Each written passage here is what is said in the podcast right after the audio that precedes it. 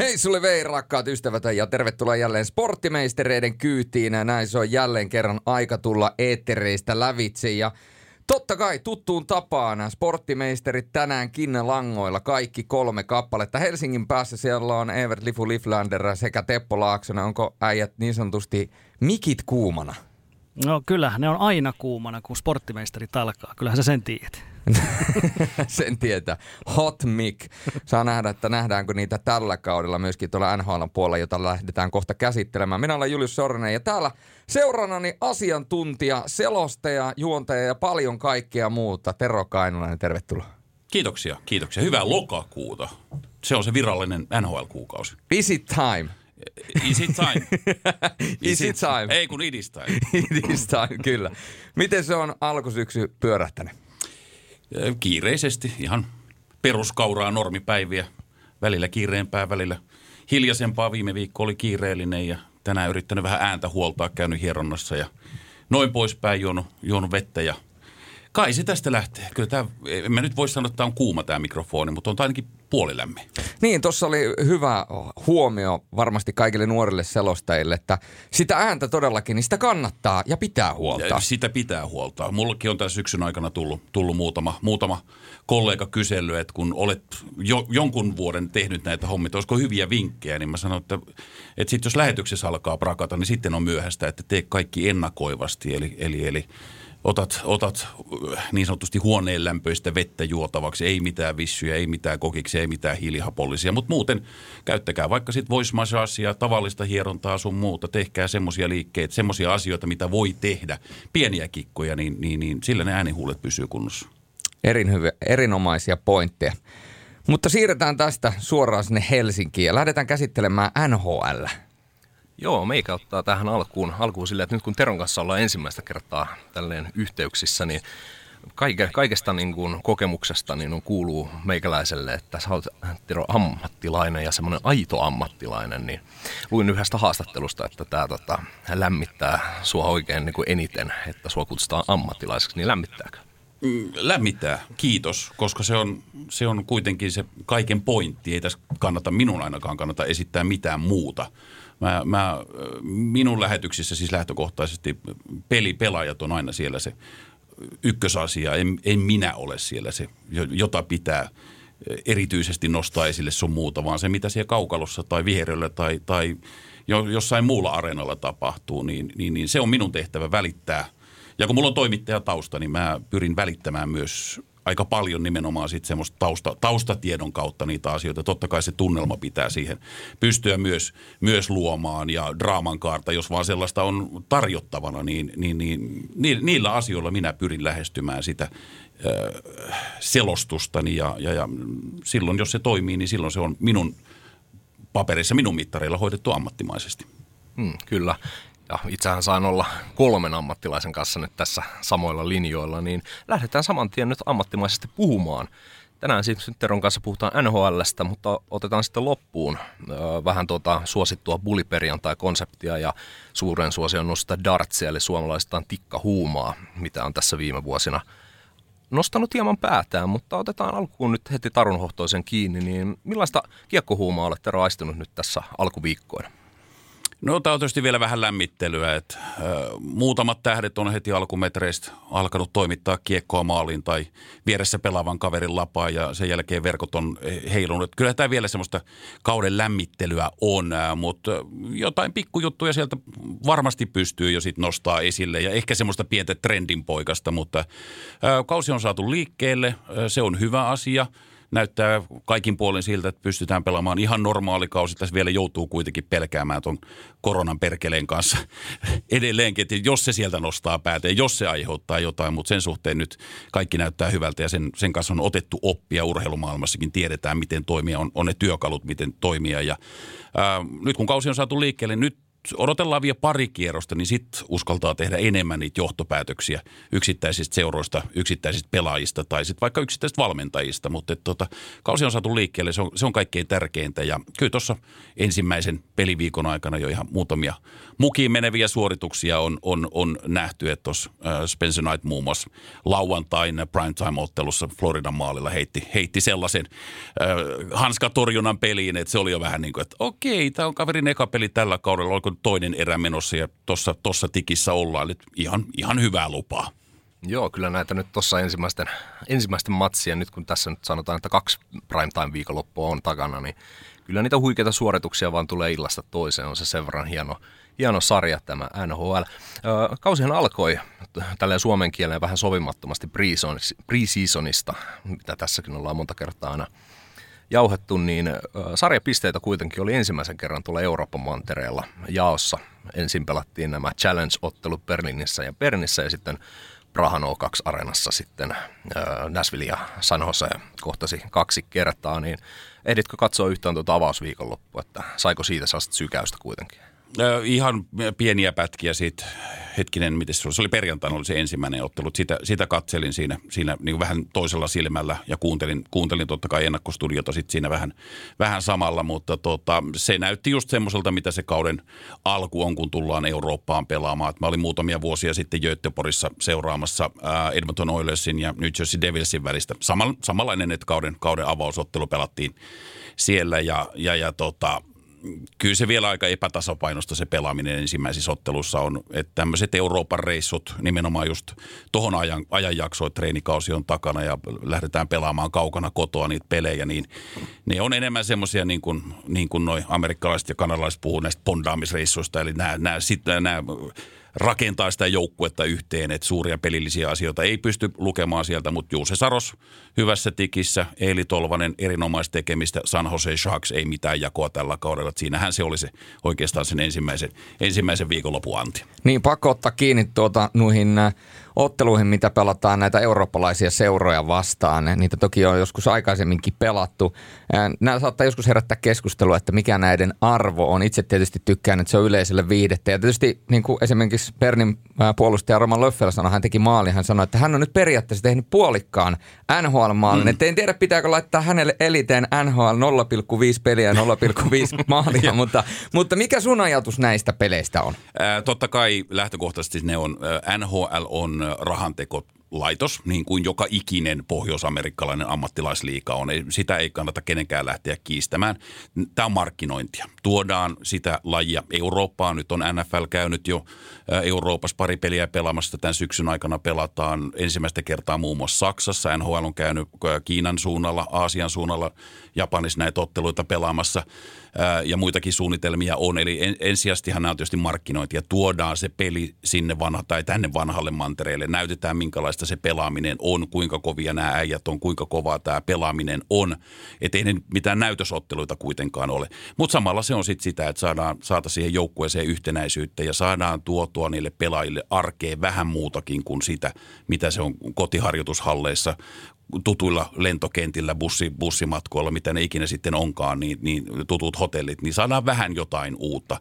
Ja, ja sen takia totta kai joukkuetkin sitten vähän niin kuin vuosi, vuositasolla vaihtuu, mutta tulee olemaan ihan toisenlaista peliä sitten, kun tästä minun ja Juliuksen penkeistä mennään tuommoinen puoli kilometriä tuohon tohon idän suuntaan siellä Nokia-areenalla, kun pelataan marraskuun alussa seuraavat, seuraavat Global Series-ottelut, niin se tulee olla jo sitten ihan, näköistä, ihan toisen näköistä pelaa, peliä. Mielenkiintoista lähteä paikan päälle katsomaan, että minkälainen, minkälainen pöhine siellä on. Joku oli vähän sanonut, että välttämättä tsekeissä niin se pöhine ottelutapahtuman luominen ei ollut mennyt Joo. ihan nappiin, niin mä voisin kuvitella, että täällä Suomessa ollaan kuitenkin niin kunnianhimoisia, tuo Nokia-areena on kuitenkin näyttänyt oman mahdollisuutensa niin tota, ja omat mahdollisuutensa, niin tota, uskallan ainakin toivoa, että on hieno. On, ja sitten on, sit on kuitenkin hienot joukkueet. Totta kai kaikki toivoo, että Patrick Laine pystyy pelaamaan Kolupuksen riveissä, mutta et kun sulla on Stanley Cup-voittaja, sulla on Mikko Rantanen, sulla on Arsi Lehkoset täällä paikan päällä, niin kuin suomalaisten silmissä katsottuna, niin, niin, ja sitten kaikki muut ne supertähdet siihen, siihen sekaan.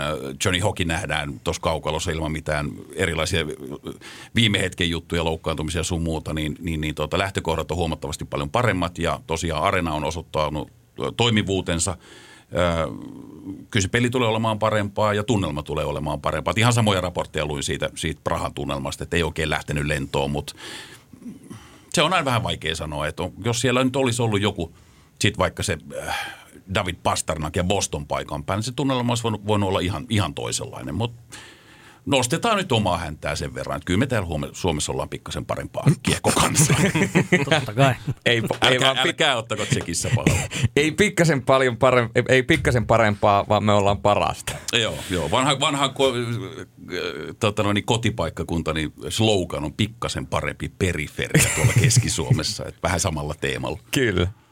Joo, tänään tota käydään vähän isompia aiheita läpi, koska kaikkihan me nyt ollaan niin tietoisia, että kausi on jo alkanut ja näitä ennakoitahan on tullut, että käydään joukkueen joukkueelta läpi, niin ei mennä suora, suoranaisesti yht, kaikki, kaikkia joukkueita läpi, vaan käydään muutama aihe ja sitten lopussa niin pyydämme Terolta jokaisesta divisioonasta neljä pudotuspelijoukkuetta ketkä sitten lähtevät Stanley Cupista taistelemaan. Mutta, Eli helppo tehtävä. Ja todella helppo tehtävä. Hyvin perustehtävä siis, niin, joo. Niin, ei ole pakko nyt lähteä siihen, että jos jostain ö, tasoeroista johtuen, niin jokin divisioona ottaisi se viisi paikkaa wildcardilla, niin tota, ei lähdetä siihen, vaan pysytään aina, että otetaan esimerkiksi nyt yhdestä märästä niin neljä ja sitten keskisestä ja niin edespäin. Mutta yksi näistä isoista aiheista olisi ollut tuo Global Series, mutta siihen pamahdettiin niin isolla tota, höyryllä, että jatketaan nyt hetki siitä vielä, niin kuitenkin nyt tiedetään, että ei vähän aikaan ole Suomessa päästy pelaamaan jostain pandemiasta johtuen, niin onko Tero joku muuttunut tai kehittynyt tällaisessa suomalaisessa ö, NHL-kuluttajassa miettiä mahdollista tätä yleisökiinnostusta tähän tapahtumaan kohtaan? Varmaan suurin muutos viimeisen 10-15 vuoden aikana on, on, on se, että suomalaisen kiekkokuluttajien tietoisuus NHL on lisääntynyt valtavasti. Siitä lajista sen lain ala, tai siitä pelistä ja sen pohjoisamerikkalaisen jääkiekkoilun lainalaisuuksista on opittu niin paljon uusia asioita, otettu sitä mukaan, ymmärretään mikä on niin kuin palkkakaton merkitys – joukkueiden rakentamiselle. Ei enää ihmetellä, että no minkä takia toi nyt myytiin pois, että mikä ihme, kun se on noin hyvä puolustaja ja et se ETC, ETC, kun se on, ne, se on se raha-asia, joka siellä taustalla muun muassa tai va- vaikuttaa, niin nämä asiat ymmärretään niin paljon paremmin, että, että kyllä, kyllä suomalainen, jos nyt sanotaan näin niin keskiverto NHL-kuluttaja, niin on ihan toisella tasolla kuin vaikka kymmenen vuotta sitten. Se on varmaan se suurin, suurin muutos ja totta kai yleinen kiinnostus on kasvanut sen, sen myötä, kun me on saatu sinne suomalaisia näille, näille isoille, isoille paikoille tähtistatukseen, Barkov kapteenina ja niin poispäin, niin, niin, niin se kiinnostuskin lisääntyy sit sitä kautta. Mutta kyllä ennen kaikkea tuo tietotaso on, on kasvanut tosi paljon. Ja varmaan toi, kun puhutaan otteluista, niin varmaan se, että niitä primetime-pelejä tulee koko ajan enemmän niin kuin eurooppalaisille mm. sopivaan aikaan. On, ja se on NHL on ottanut sen, sen hyvin vastaan, koska sinne on esimerkiksi ää, Pohjoismaat Viaplayn kautta on, on jo useamman vuoden ajan an, antanut sitä toivetta, että enemmän primetime-otteluita ja sen ei tarvitse olla nyt niiden ruotsalaispelaajien kautta rakennettava primetime-ohjelmisto. Ei todellakaan, se ei ole enää sitä. Ja, ja myös se, että pystytään, että näitä otteluita pystytään rytmittämään enemmän. Ei niin, että kello 21 lähtee viisi ottelua liikkeelle ja se on siinä, vaan se, että niin kuin Suomen aikaan kello 20 alkaa ottelu, 22 alkaa pari ottelua ja näin poispäin, niin silloin, silloin äh, ihmiset pystyy katsomaan niitä otteluita useamman kappaleen, jos ei ihan kokonaan, niin ainakin useampia, useampia otteluita illan aikana, niin, niin, niin NHL on, on ymmärtänyt nämä toiveet ja on tiedostanut sen, että NHLn suosio Euroopassa on tosiaan isosti kasvamassa ja silloin NHL lukee pelin oikein. He näkee, että siellä on markkina-arvoa, tehdään näin. Ei tietenkään taivuta nyt ihan jokaiseen yksittäiseen toiveeseen, mutta ne isoimmat, isoimmat toiveet otetaan, otetaan niin kuin vakavasti vastaan. Mm, Suomessa on nyt lähtökohtaisesti aina on oltu Helsingissä ja Jokerithan on pelannut monta kertaa aina nämä näytösottelut ennen, ennen sitten. 2009 oli Florida ja Chicago täällä ja sitten on ollut Anaheim ja Selänne toi rumpan tänne ja sitten on ollut Sidney Crosbya, niin.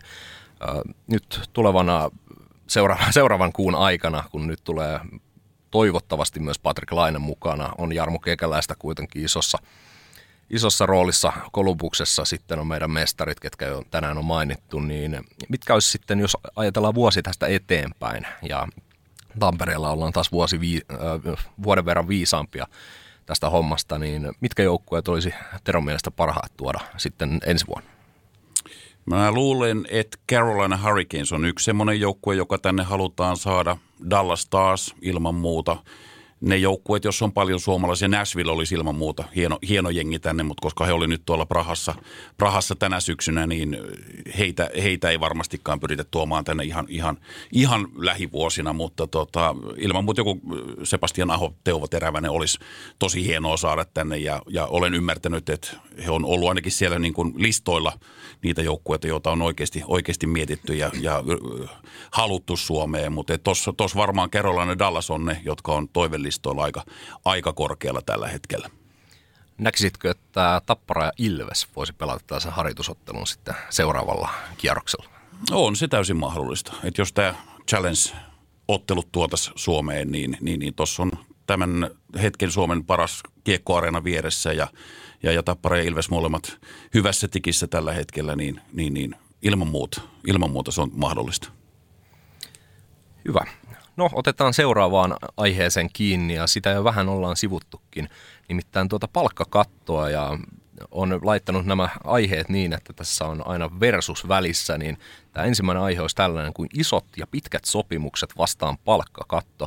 Öö, tästä jos mennään vähän vähän yli kymmenen vuotta taaksepäin, niin muistaa ne ajat, kun NHL huiput sai aina sen noin viiden vuoden liikassaolon jälkeen viisi kertaa viisi tai kuusi kertaa kuusi sopimukset, ja se oli käytännössä sen huippupelaajan merkki, mutta nyt pistetään nuorille tällaisilla kassamagneeteilla aika isoa lappua kouraan heti tulokassopimuksen päälle. Muun muassa nyt Jack Hughes otti sen kahdeksan kertaa kahdeksan ja nyt ottava kesällä laittoi Tim Stüselen kiinnitykseen yli kahdeksan miljoonan sopimuksella myös, niin näkyykö tämä sitten millä tavalla nyt tulevaisuudessa? Onko tässä vähän riskiä ilmassa, että palkkakatto todella nousee ja sitä kautta pystytään pitämään se joukkue kilpailukykyisenä nälkien sopimuksella?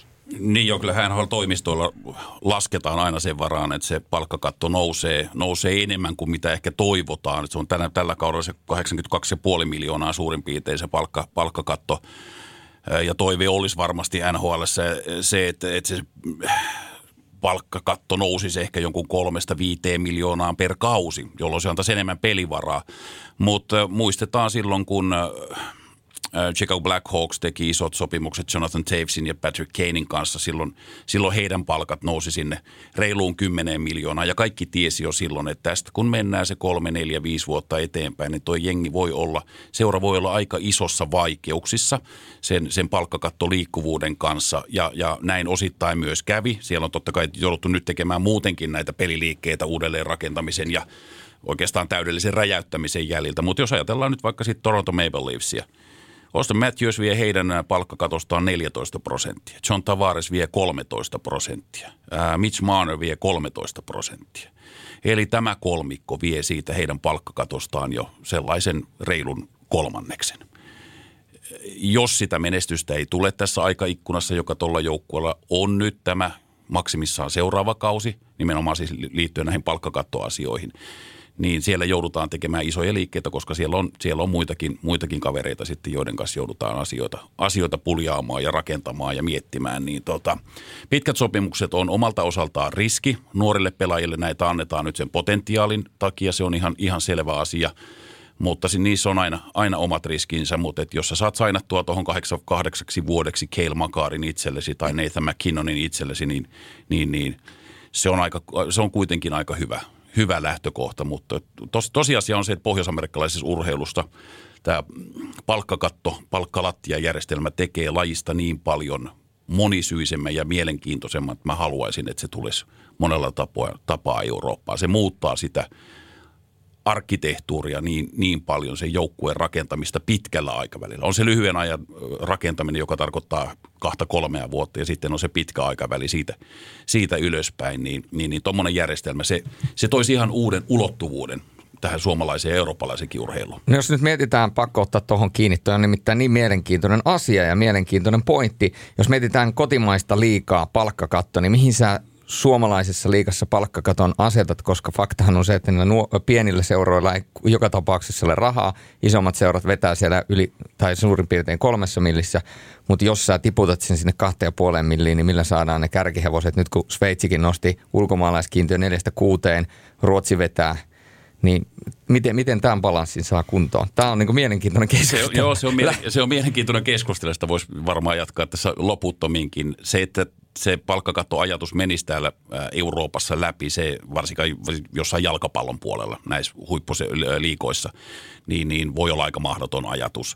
Mutta tota, se toisi vaan tähän moniulotteisuutta. Mihin ne rajat sitten laitaisiin? Mä seuraan niin vähän liikaa, että mulla on hajuakaan noista liikevaihdosta tätä, tänä päivänä, että onko se sitten joku, olisiko se sitten joku kaksi miljoonaa palkkalattia ja kuusi miljoonaa palkkakattoa vai mitä se voisi olla. En, en mä siihen osaa ottaa lukuihin suoranaisesti kantaa. Mä ehdin niin vähän seurata sitä liikaa, varsinkin niin tuommoisen talouslukujen kautta, mutta se toisi vaan, se vaan toisi sitä uuden, sen, sen uuden ulottuvuuden, mikä, mikä tekisi tästä niin paljon kiehtovampaa. Se on kyllä totta, se on totta.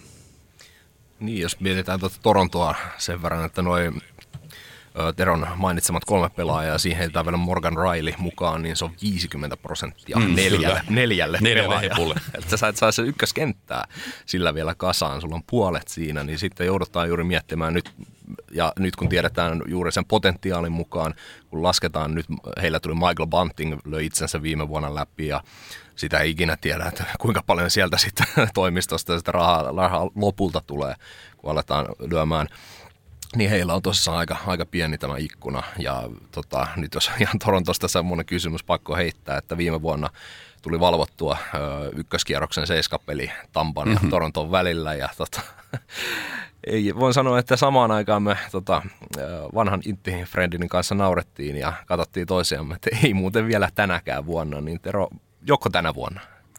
Silloin kun keväällä tehtiin Viaplayn selostajien ja asiantuntijoiden nämä tota, pudotuspelibracketit ensimmäisestä kierroksesta ja tulevasta mestarista, mä olin ainoa, joka uskoi, että Toronto menee jatkoon. Kaikki muut laitto, laitto Tampan jatkoon. Että, tota, noin. Mä uskon tänäkin vuonna, että Toronto vihdoin ja viimein ottaa, ottaa sen pudotuspeli ensimmäisen kierroksen voiton.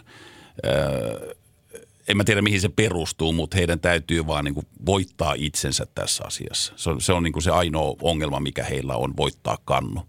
Et jos he pystyy voittamaan sen, ja kun he pystyy voittamaan sen ensimmäisen kierroksen, niin sanotun kirouksen, niin tota, sit sitä jengiä voi olla hyvin vaikea pysäyttää. Mm, kollegasi... mä, eli, mä, eli mä uskon, että he menee ekalta kierrokselta jatkoon. joo, no, kollegasi Antti Mäkinähän laittoi sitten ihan mestariksi asti tässä. Joo, niin laitto, niin laitto, joo, kyllä. Anttia podcastissa, niin sitä jäämme odottamaan. Mutta toinen vielä näistä palkkakatoista ennen kuin mennään eteenpäin, niin Buffalo on hyvin mielenkiintoinen joukko. Tällä kaudella ei palkkakatosta käytetä aivan hirveästi. Siellä löytyy, olis, olisiko ollut noin 16 jo 20 miljoonaa oli vielä jossain kohtaa tuossa palkkakatossa tilaa ja Dalin on iso, iso pala sitä, sitä tota, kokoonpanoa, mutta sieltä on tulossa pelaajia nimeltä Owen Power, John Jason Peterka, listassa paljon nimiä ja pelaajia, ketkä tulevat varmasti ottamaan sen lopullisen paikkansa sitten vielä. Nyt nähtiin Jack Wynn ja sitten tulee Matthew Savoy ja Isaac Roseen ja hyökkäykseen ja puolustukseen todella isoja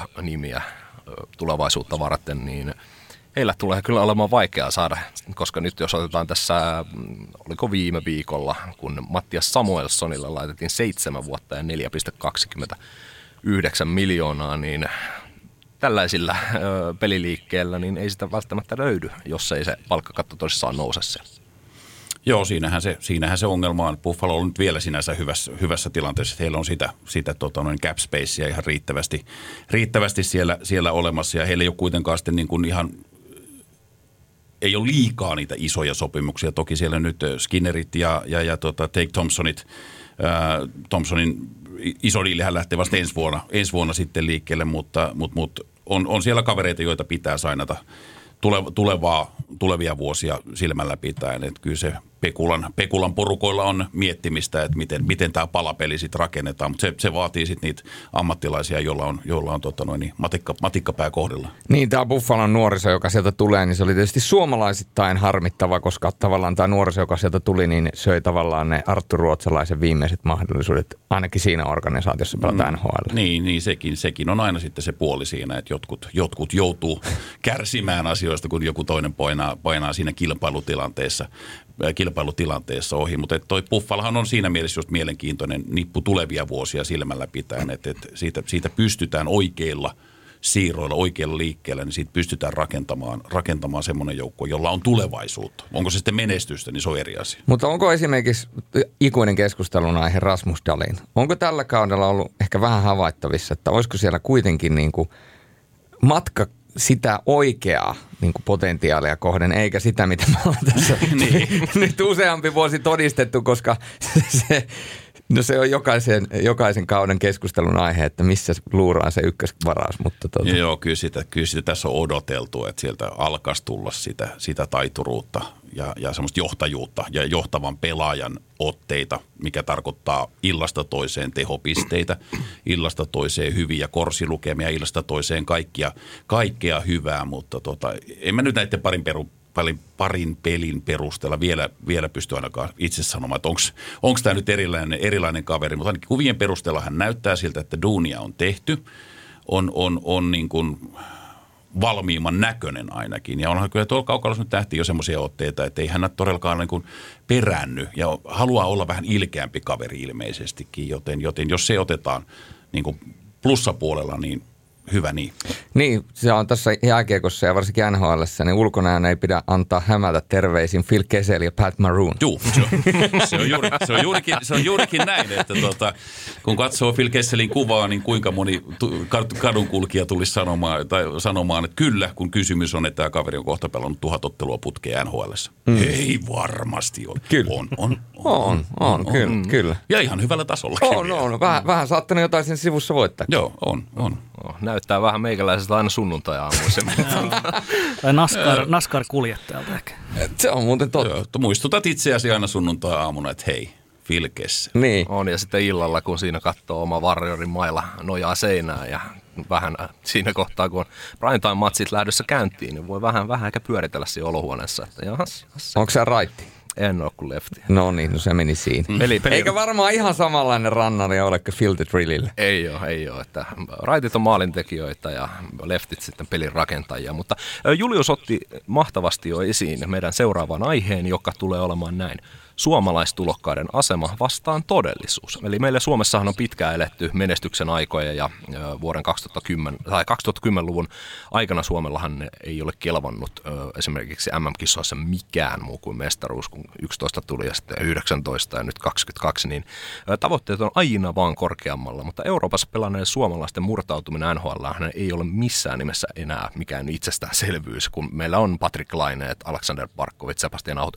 mutta sitten on myös näitä näitä toisia. Juuri mainitsit äh, tuon Arttu Ruotsalaisen, sitten meillä on Oula Palve, Mikko Lehtonen, aivan kiistatta koko KHL paras puolustaja, varmaan yksittäinen pelaaja oli jokereissa. Ja sitten nyt viimeisimpänä Vegasissa Sakari Manninen, niin Suomessahan huudeltiin, että sinne mennään ja YVCen ja sieltä saadaan parikymmentä maalia ja se on siinä, niin eipäs tullutkaan vaan AHL-bussi odottaa tässä kohtaa ja ehkä se todellisuus voi olla, että takaisinkin tullaan, niin miten Tero näkee tämän keskustelun näiden suomalaisten pelaajien, jotka ei ole sitä, täysin sitä superstaraa, vaan sitten enemmän niihin roolipelaajiin, jotka sitten putoaa aika lailla sinne AHL.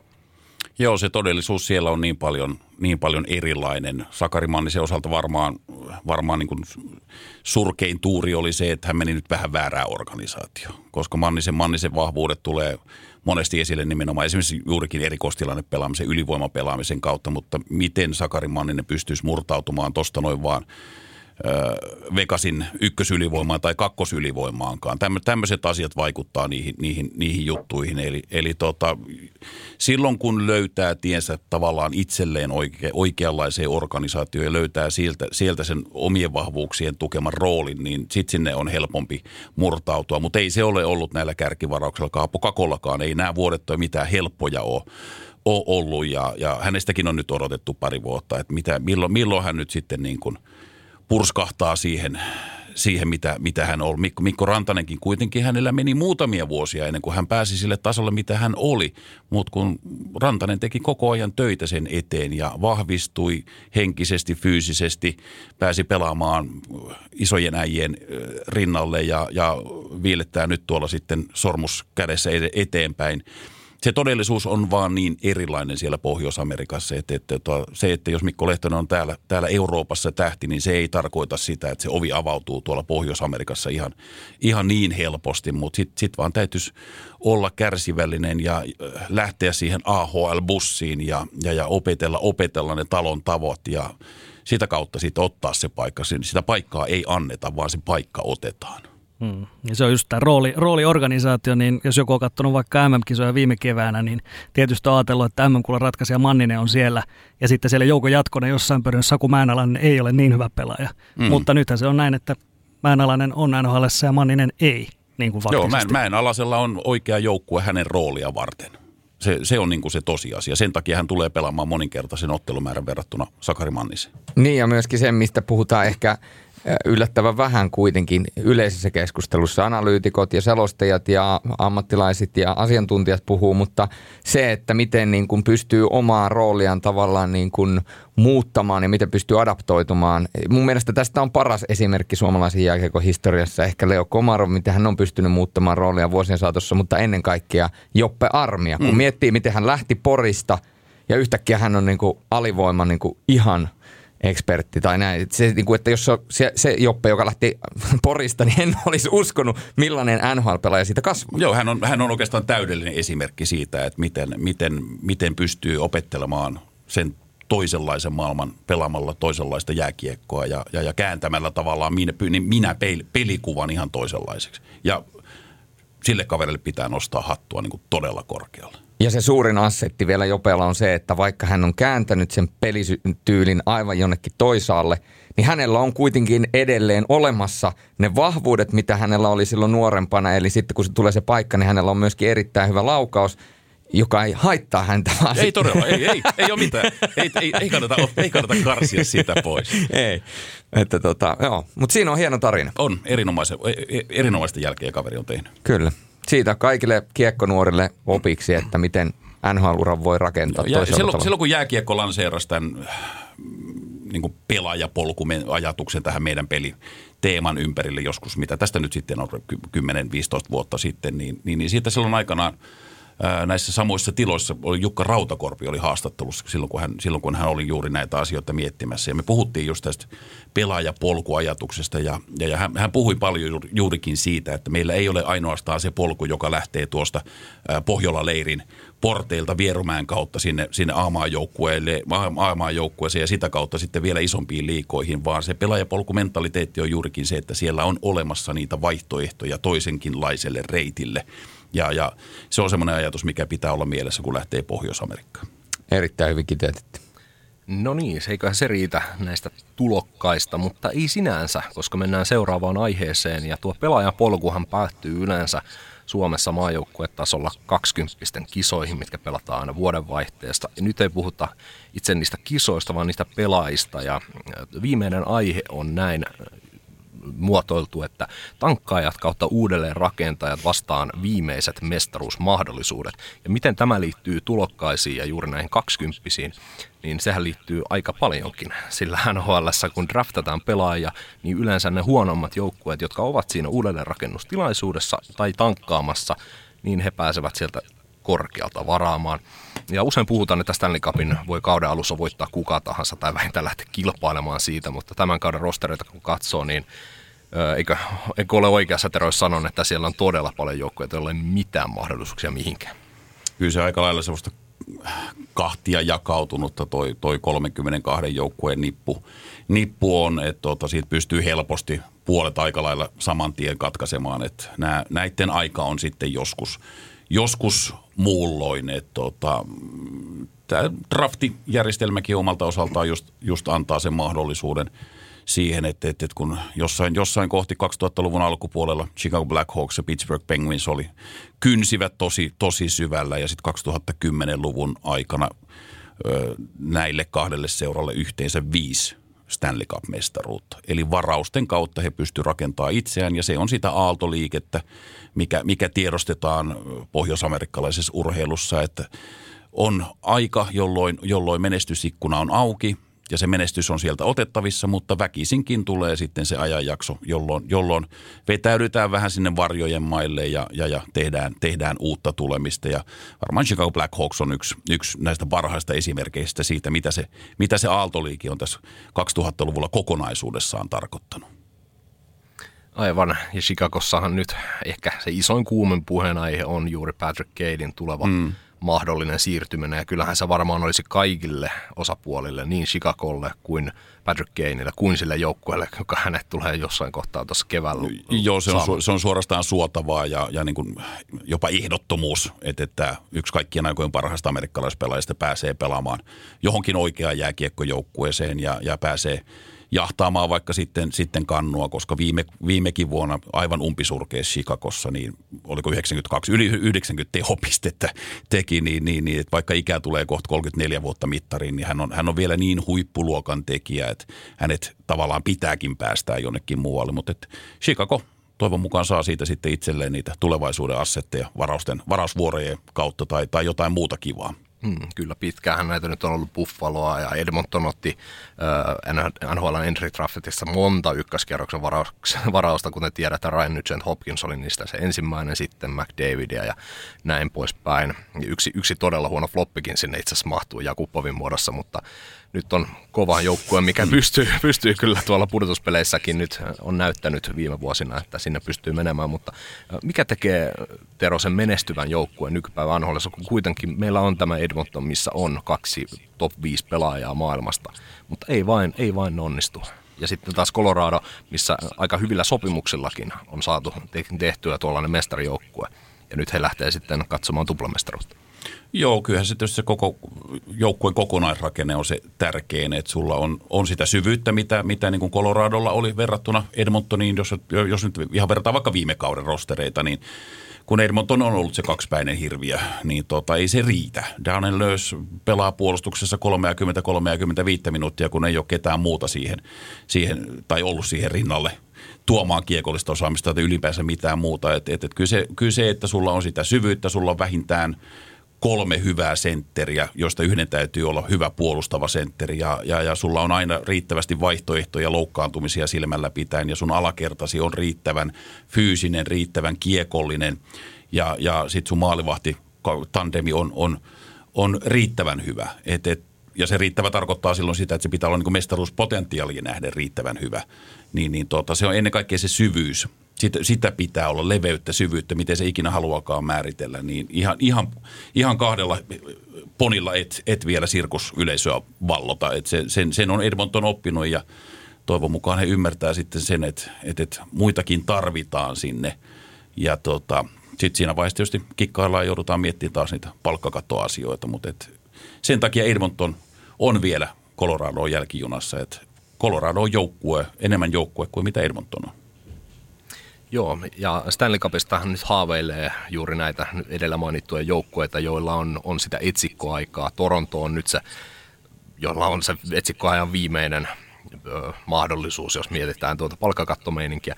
Mutta sitten on näitä ehkä ikärakenteeltaan ehtoon puolella olevia joukkueita, ja, ja haluan nyt nostaa tähän erään joukkueen nimeltä Pittsburgh Penguins. Siellä kesällä laitettiin ehkä viimeiset laput entisille supertähdille Jefken Malkin ja Chris Letang, niin onko Tero nyt pingviinien viimeinen valssi? Kyllä se alkaa olla. Kyllä se sitä alkaa olla. Että hämmästyttävän pitkä oli varsinkin tuo Chris Letangin sopimus, kuusi vuotta.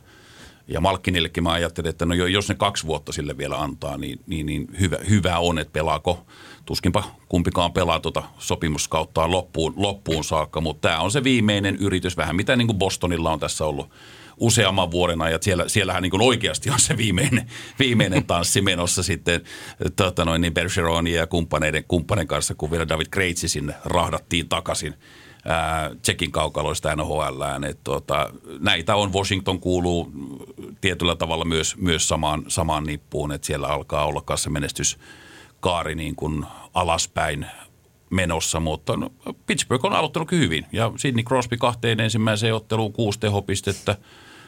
pistepörssin kärki tämän ensimmäisen kunnon viikonlopun jäljiltä ja taisi olla niin jonkun pikku uutisen näin tai Twitter-päivityksen näin viikonloppuna, että Sidney Crosby, joka on nyt 35-vuotias, ei ole koskaan aloittanut näin tehokkaasti NHL kautta, että terveisiä vaan kaikille 31 muulle joukkueelle. Sitten Kid on vielä vireessä. Hän, hän tietää, että nyt on viimeinen. Joo, joku hän tietää, että tota, hän tietää, miten se kroppa laitetaan kuntoon jo kesällä ja hän tietää, missä kunnossa pitää olla kauden alusta alkaa ja hän tietää sen, mitä se vaatii, sen kunnon ylläpitäminen ja kaikki se huolto kauden, kauden mittaan, niin tota, tuossa on tiettyjä, tiettyjä, tiettyjä menestyspotentiaaleja tuossa Pittsburghin jengissä. Meille tuli yksi kuuntelijakysymys liittyen Pittsburghiin ja itse asiassa juuri Sidney Crosbyin. Meille kuuntelija haluaisi tietää sulta Tero semmoiset henkilökohtaiset ajatukset herrasta nimeltä Sidney Crosby. Nyt käytiin jo tämä, miten kausi alkoi, mutta miten näet Sidney Crosbyn yleisesti koko hänen uransa ajatellen? Kyllähän on 2000-luvun yksi kovimmista jääkiekkoilijoista NHL. Aika moni varmaan laittaisi hänet sinne ykkössijalle, kun joku laitetaan siis, tai otetaan vaikka ajanjakso siitä 2004-2005 työsulkukauden jälkeistä ajasta, jolloin Crosbyt ja, ja Ovechkinit ja Malkinit ja moni, moni muu näistä viime, viime vuosikymmenen superstaroista tuli, tuli sitten tota noin, niin siihen ikään, että he, he pomppasivat NHL-kaukaloon. Ää, kyllä Crosby menee sinne tämän ajanjakson top kolmoseen täysin, täysin heittämällä parhaimmillaan aivan, aivan uskomattoman niin kuin kokonaisvaltainen pelaaja, niin kuin hänestä koko ajan puhutaan, kun hän, hän pystyy tekemään peliä niin monella eri tavalla, ei pelkästään sillä omalla tehokkuudellaan, vaan sillä kiekkoälyllä, mikä, mikä hänellä on valtavan nerokas pelaaja siinä mielessä, kuinka hän pystyy lukemaan peliä, kuinka hän pystyy tarjoilemaan tilaa, tilaa muille ja tilanteita muille. Et totta kai siellä on sitten ollut varsinkin nuorempana, oli, oli vähän tätä, tätä rottamaisuuttakin mukana, mutta tota, se, on, se on sen ää, valtavan taitotason rinnalla kuitenkin vähän, vähän pienempi juttu. Ja on, on, on, on tätä kiukuttelua, purnaamista sun muuta, mutta ei, ei, ei se mun paperissa hänen, hänen tota noin, niin arvoa hirvittävästi pudota. Et kyllä, kyllä mä nostan hänet kevyesti sinne kolmen, kolmen joukkoon 2000-luvun kiekkoilijoista, NHL esiintyneistä kiekkoilijoista ja, ja hienoa, että hän on vielä tällä tasolla, vaikka on huruukko iässä. Hmm. No kohta nähdään, kun aletaan listaamaan tuota, noita pudotuspelijoukkueita, mahdollisia sellaisia. Mutta otetaan vielä ennen sitä niin yksi tähän aiheeseen liittyen yksi juttu. Nimittäin tässä on nyt edessäni NHL Mock Draft. Olen nyt katsonut semmoinen viisi eri ison kaliberin mock draftia ja tässä on nyt laitettu niin, että Kodor Pedarhan nyt varmaan kaikkien papereissa on tässä kohtaa vielä ykkönen ja sitten löytyy herraa nimeltä Matvei Mitchkok, Mitchkovi, hänellä voi olla vähän sitä tuota, eräänlaista Putin tuota, kaliberia siinä, että sitten ei, ei tiedetä, että mihin menee. Mutta Tepolta haluan kysyä tällaisesta kaverista Ruotsista kuin Leo Carlson.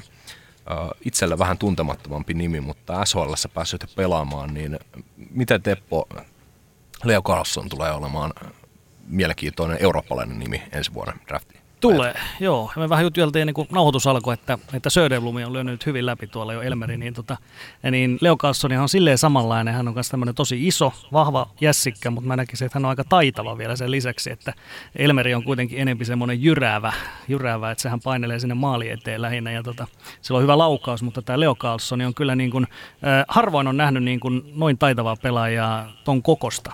Et jos se, saa sen, jos se pystyy sitä kroppaa vielä käyttämään ja näin, niin tota, siinä on kyllä semmoinen nimi, nimi jota niin kuin itse tietysti haluan näin ruotsi, puoliksi ruotsalaisena nostaa kyllä. esille.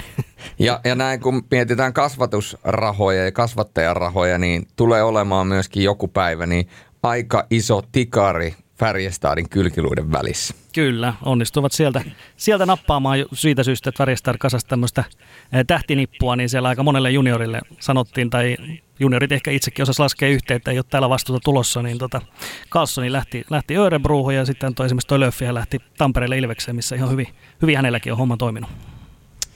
Siellä Kaastadissa muutama kruunu jää saamatta. No, menestyksellä hintansa. Mm, suomalaisia ei nyt top 10 ole tässä kohtaa vielä arvioitu. Kasper Halttunen on korkein suomalainen tällä hetkellä olisi menossa siellä 15, mutta tietenkin kausi on hyvin alussa vielä. Osaako kukaan tästä Kasper Halttusesta ehtaa mitä? Ei, ei, ei, ei, ei pysty sanomaan. Jäänyt reidarin alle. Mm, kehuttu, on, kehuttu on kovasti, sen on ainakin nähnyt, että, että jos ton ikäisenä pystyy liikaa pelaamaan, niin ei se, ei se nyt niin kuin ihan pieni saavutus ole silleen, että Ei, ei missään nimessä. HIFKin kaltaisessa joukkueessa. Niin. Mm, No, Kyllä. no, ei, ole, ei ole ainuttakaan, ainuttakaan peliä ollut sellaista, missä, missä herra on niin kuin meikäläisen lupin alla ja yhden IFK-peli on kattonut, missä hän on pelannut, mutta se jäi niin, niin vähäiseksi, että tota, en uskalla tässä vaiheessa alkaa sen perusteella, yhden pelin perusteella alkaa tekemään scouting-raporttia nuoresta miehestä. Se olisi ehkä vähän epäreilua. No se. Kieltämättä. Ja, Kun ottaa huomioon, että miten Lunden pela, Lundell pelasi silloin aikanaan, kun hän tuli liikaa, niin hän ei välttämättä ollut välittömästi se Lundell, joka hän oli sitten viimeisinä, viimeisissä peleissä. Niin tota, jos, Joo, mulla on, mulla on ollut aina perusvastaus, kun puhutaan jalkapallosta, kun oli vuosikausia käyty tämä Messi-Ronaldo-keskustelu läpi. Ja mä sanon, että mä olen aikanaan, koska 2000, olisiko ollut 2004, niitä, niitä luokkaa mä oon selostanut Eurosportille alle 17-vuotiaiden EM-kisoja. Cristiano Ronaldo oli Portugalin joukkueessa aivan umpipaska. Aivan, aivan siis niin kuin täysin laiska, haluton pelaaja siinä joukkueessa, jolla ei ollut menestyssauma. Mä ihmettelin, että mitä tätä nyt niin hirveästi hehkutetaan. Sitten kohta se oli Manchester Unitedissa ja sitten se oli niin kuin, että ihan hyvän, ihan hyvän näköinen kaveri tuossa on kyllä tekee maaleja, että pelaamaan jalkapalloa. Mutta se, se ensimmäinen kokemus, mikä minulla oli Cristiano Ronaldosta siitä yhdestä 17-vuotiaiden EM-turnauksesta, jätti niin huonon kuvan siitä kaverista, että se, se jätti vähän vaikutusta mulla. mm. Joo. Että ainoastaan sellaiset pelaajat, joilla on joku aivan täysin yliluonnollinen erikoiskyky, niin kuin tyyppiluokkaa Miro Heiskanen, niin he voi olla sellaisia, että kun se ensimmäisen kerran lyöt sen, oli minkä ikäinen tahansa jäällä, niin sä näet, että het- hetkonen, että tolla on Joo, se X-faktor, mutta jos se tulee kokonaisuudesta se taito, niin kuin esimerkiksi Lundellilla, vaikka hänelläkin on erikoisominaisuuksia, niin se on kuitenkin enemmän se ammattimaisuus, kokonaispaketti, niin se vaatii niin kuin pitkän jakson ennen kuin sä niin kuin näet, että kuinka briljantti pelaaja hän on. No ja vaikka joku Mikke Granlund, kuinka, Kyllä. kuinka, kuinka loistava hän oli liikassa ja maajoukkueessa silloin kaksikymppisenä, mutta sitten NHL hän on palloteltu, että onko hän nyt enemmän laituri vai onko hän nyt kuitenkin sitten se sentteri ja hmm. mikä se nyt sitten oikein on, niin nyt kaveri on kolmekymppinen ja, ja, ja on niin kuin vähän, että hitto, mikä, mikä tämä Mikael Granlundin NHL-ura nyt sitten loppujen lopuksi tulee olemaan? Niin, siis edelleen se on kysymysmerkki. No edelleen on vähän semmoinen pieni kysymysmerkki, että onko hän nyt kuitenkin sitten se laituri vai olisiko se sittenkin parempi sentterinä ja niin pois. Edelleen käydään vähän tämmöistä debattia. Se on melkein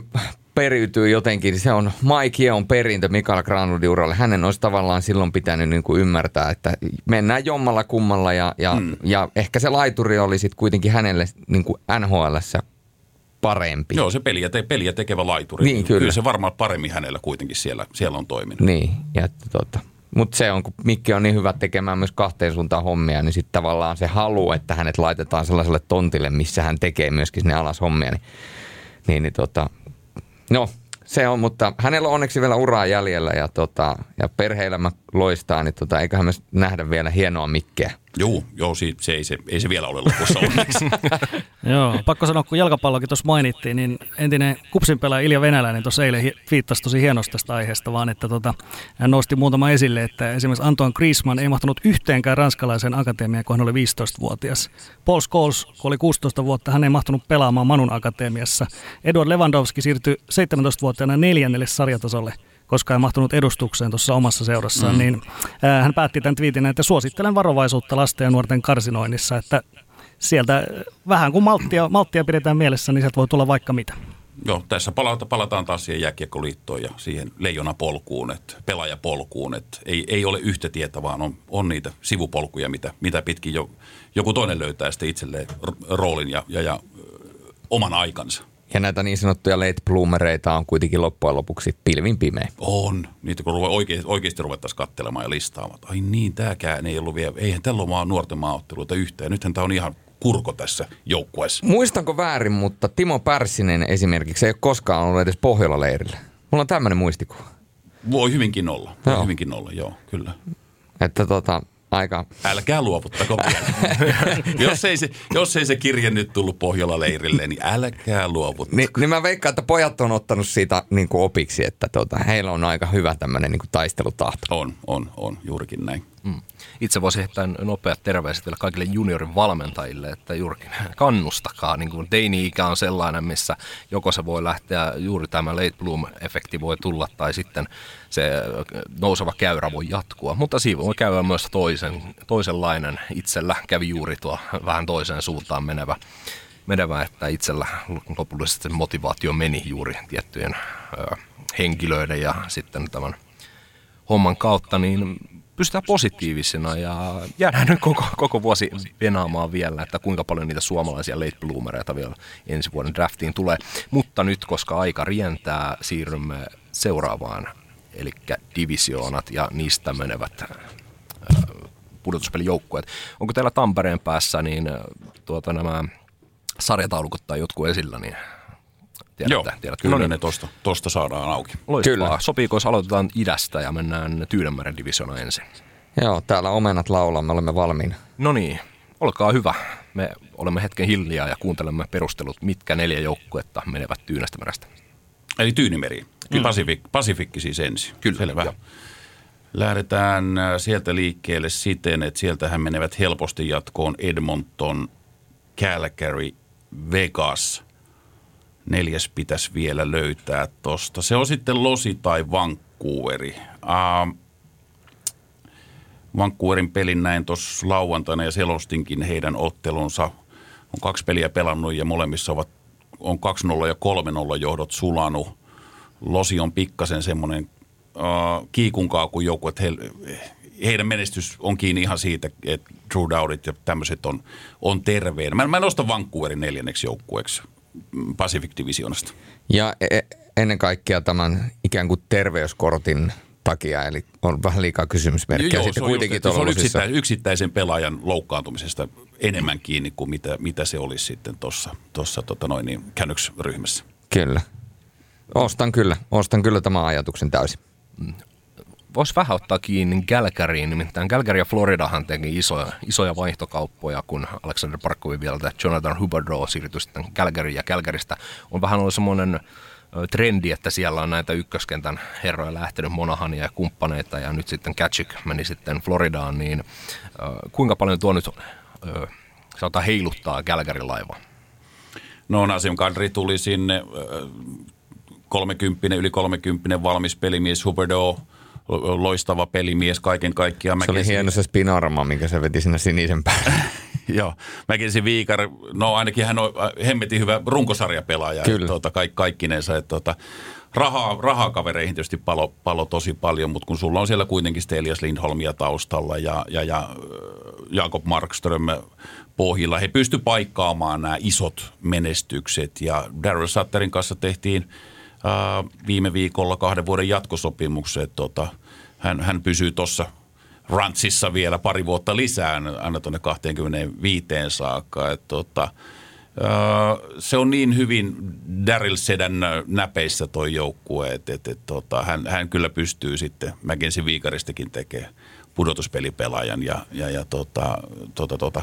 Mutta heittämällä pudotuspeleihin se on, se on selvä asia. Mutta he pysty tosi, tosi hyvin, hyvin pysty sitten ton, noin menetykset paikkaamaan, että GM Brad Travelling teki siinä mielessä kyllä erinomaisen hyvää, hyvää duunia. Et, et, ja kaikki tapahtui kuitenkin aika nopeasti, nämä, nämä muutokset. Että se ei ole semmoinen, että katsellaan mitä syksynä keksitään, vaan kaikki, kaikki korvaajat saatiin jo sitten kutakuinkin saman tien hoidettua jengi. Kyllä. Ja vedetään tässä vielä yksi hotteikki pakko ottaa kiinni. Viime kaudella ruotsalaisten maalipörssi, Elias Lindholmin mainitsit, niin veti Philip Forsbergin kanssa tasan 4-2. Hmm. Kuka voittaa tällä kaudella ruotsalaisten maalipörssi? Pieni hotteik tähän. Äh, Philip Forsberg. Ainakin tästä kaksikosta. Joo, kyllä. On se siellä sitten Nylanderia ja Petterssonia. On siellä muutamia muitakin ehdokkaita, mutta ainakin tästä tuosta kaksikosta. Kyllä mä Forsbergin luotan kyllä. enemmän. Ja sitten on Landeskog Skrugeni myös. Skrugeni, Skrugeni, juu.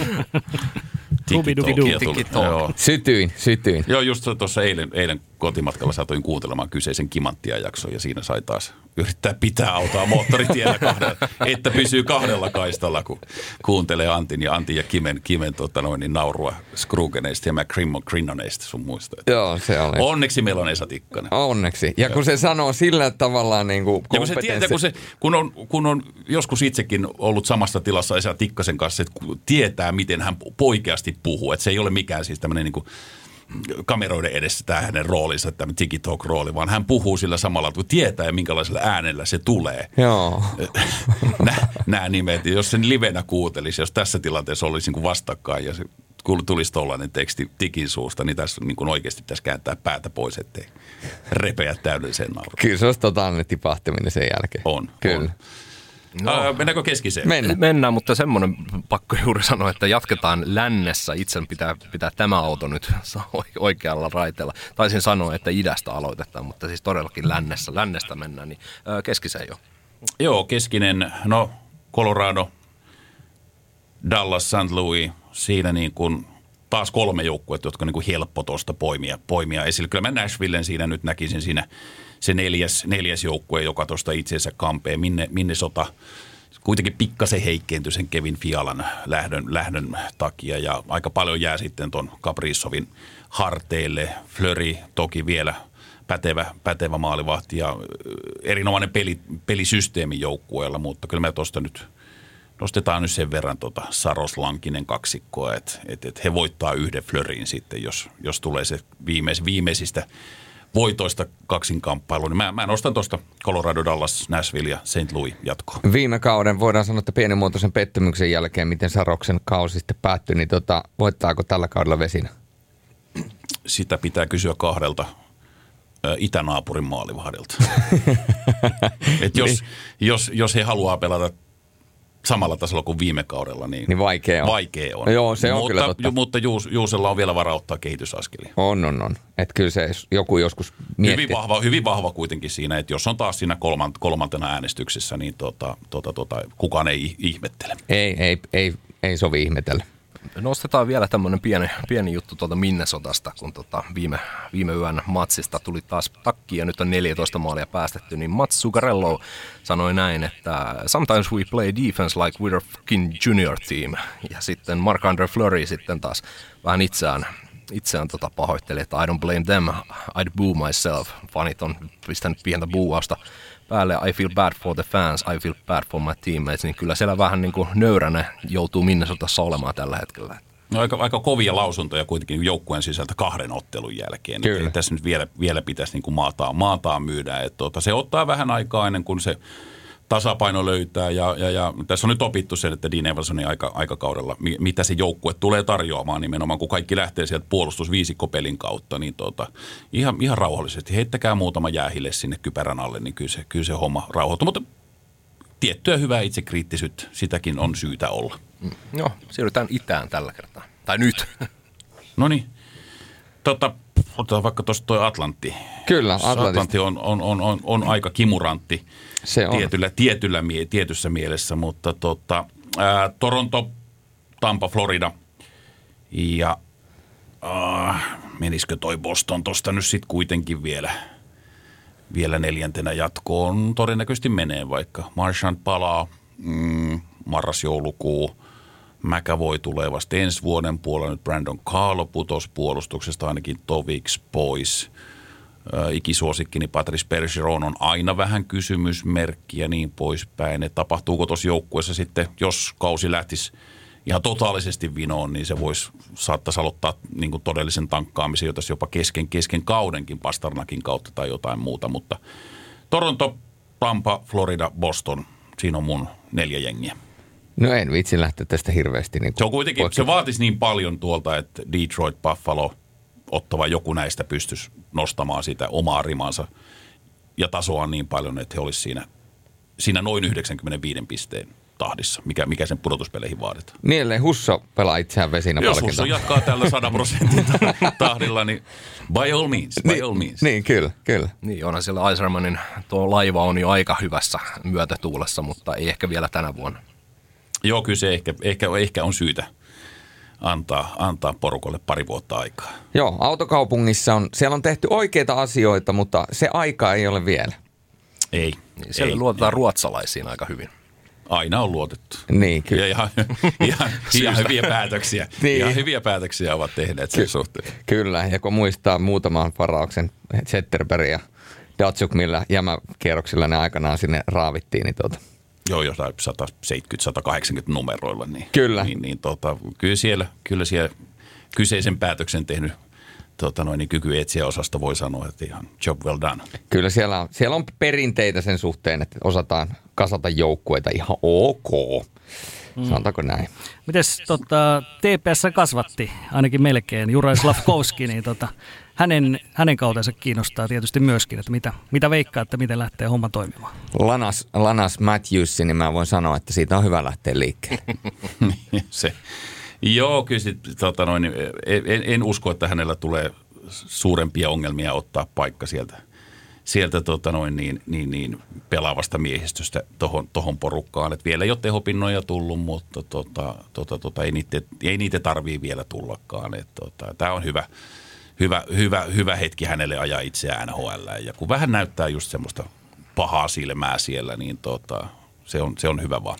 Siis se on niin järkyttävä tankki ja sitten siihen li- lisätään vielä se hänen itseluottamus, että hän tietää, että hän on tankki. Tiedätkö? Että hän, niin kuin, hänellä on se fysiikka kunnossa, niin, niin toiko yhdistetään ja sitten siihen vielä ne pelilliset taidot, mitkä hänellä on ja sitten tuohon kun tulee vielä niin kuin kokemus ja muuta, niin ky- kyllä hänestä saa koulittua aikamoisen NHL-pelaajan. Ehdottomasti just tommonen, tommonen positiivinen asenne, kun sä meet sinne, Kyllä. kun siellä, siellä vaaditaan tuommoista positiivista asennetta ja varsinkin Amerikassa sitä arvostetaan yli, yli kaiken. Että sä uskallat käyttää sitä fyysisyyttä ja uskallat tehdä asioita kaukalossa oman joukkueen eteen ja tietysti omankin, omankin etusi hyväksi, niin tota, siinä, siinä, siinä voi olla aika hyväkin ura edessä. Kyllä, koska, Uskoisin näin. koska kyllähän NHL on semmoinen paikka, että se on viimeinen instituutio, minne kannattaa lähteä pyytelemään anteeksi. Mm, joo, se ei ole enää. Se, siellä opetellaan NHL-peliä, mutta siellä ei opetella jääkiekkoa. enää. Kyllä, se on just näin.